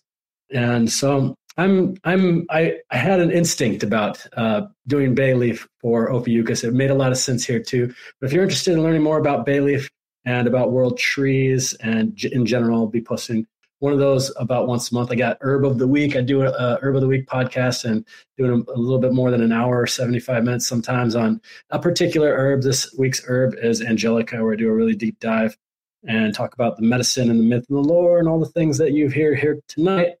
And of course, uh, the medicine I make. And um, it's really fun. So thanks, y'all. It's always a pleasure. And congratulations, Chance, on the big 100th episode. It's it's uh, it's awesome, man. I love this show. Man, yeah, ditto. I'm super stoked on number 100. This is cool. Uh, I don't have uh, much going on. I just, you know, coming off of that hiatus, uh, barely, you know, uh, I actually uh, probably am going to Don't be. lie, dude. You have a lot going on up here. I get the voice messages. I'm True. the sounding board. I know there's a lot going on. There's always a lot going on. It's true. Uh, but the slick dissident channel has been uh, is is still kind of just hanging hanging in the backdrop. I actually uh, I'm about to get some dental work done in the next month, so no promises on the slick dissident shared learning experience uh, come going forward. I did want to share a couple what one hanging Chad and one story I forgot to share. Hanging Chad was um yeah the hanging Chad is um I found out this Latin terminology, sic, S I C. And it's the kind of thing that I'm going to try to convey concisely, but I recommend people look into it on your own and check multiple explanations or definitions.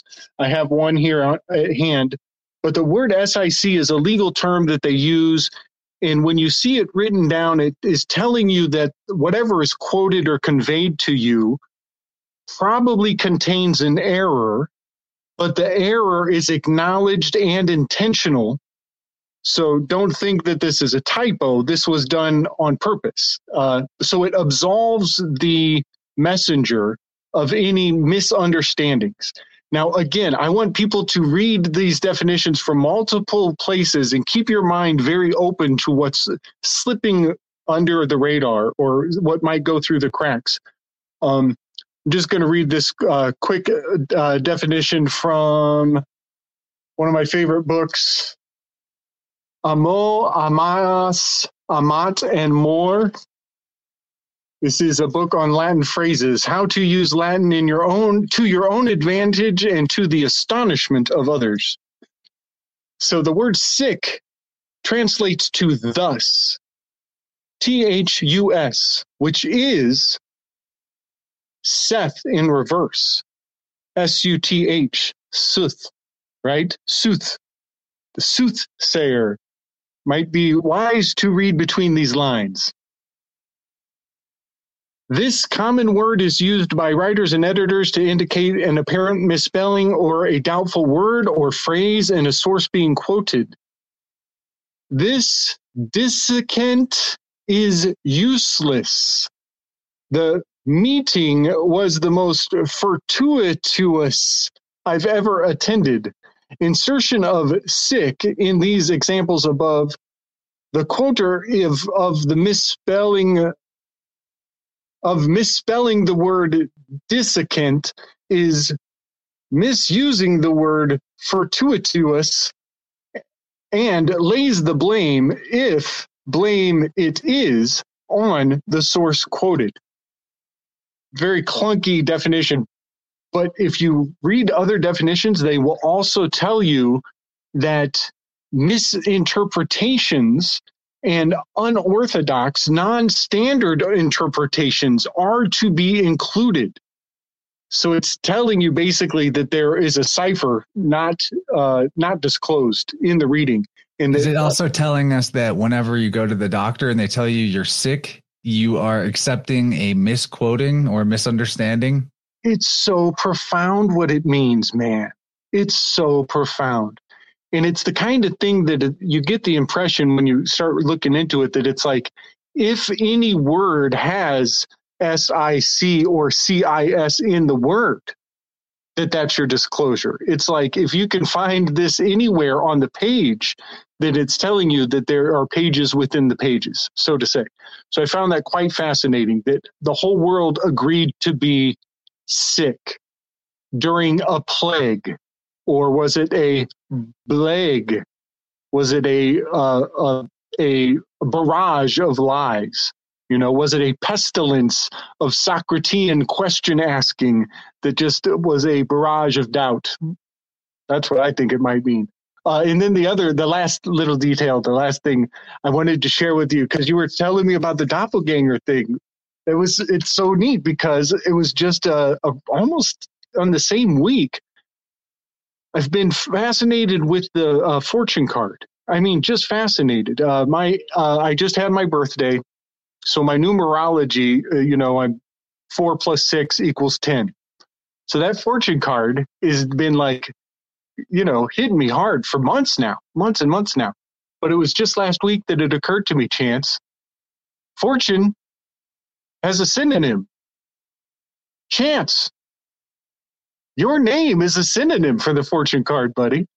And that's yeah, a beautiful French, You say good luck, you say bon chance. that's just beautiful. That's so cool. And so there's a part of me that is like, am I channeling my inner chance? Is that why it's is that why it's hit me so hard? So yeah, it's uh kind of starting to make some sense now. Starting to make sense. Beautiful. Uh, that's an interesting thing to take away. The sick, the uh, echoes of what it really means when we say sick. There's probably a lot more there. So, so uh, to give my plugs, you, you know, just hit up innerversepodcast.com or the show notes of any episode to see some ways you can support me. There's lots of ways. One of my favorite ways is that through Tippecanoe Herbs with the InnerVerse coupon code, you get a discount. And Kyle generously not only gives you a discount, but gives me a kickback. So really appreciate that. And uh, if you want to get a tuning with me, we're about a, a month, uh, five weeks maybe out in terms of booking availability. So if it's something you want to get done sooner than later, the sooner that you hit me up, chance at innerversepodcast.com, the sooner we can get you on the calendar. And, you know, if you came in late, go back to the beginning. There's a really remarkable story from a recent tuning client. And, and I've got, oops, I got a whole, there's a cat causing mischief, but I got a whole journal of client reports and stories. And like, that one was an extremely remarkable one and profound for the Leo conversation. But there's, I could, uh, I could do a whole episode sometime just on trip reports from tunings and some of the, because just that alone will, I think, would be healing for people to see how comprehending the way that patterns in your life are emerging from beliefs to the degree of like really strong outer world experiences that seem to be outside of your control, uh, and that you really have more free will about it once you get behind the wall of the the expectation or the belief. Anyway, I'd love to do more tunings for people. It's a very very awesome modality, but other than that, it's been quite a good journey tonight, lady and gentlemen. Thank you so much for everyone who's here, and we'll wrap it up for now. See you next time. Much love to you all.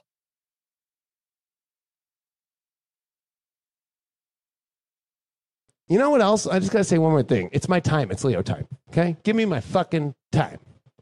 Especially after the last three and a half years. Us Leos got fucking rammed. And we fucking are still here. And we're still fucking cool as fuck. And those Leo risings, I'm not forgetting about you motherfuckers. Um, let us have our moment here. Okay?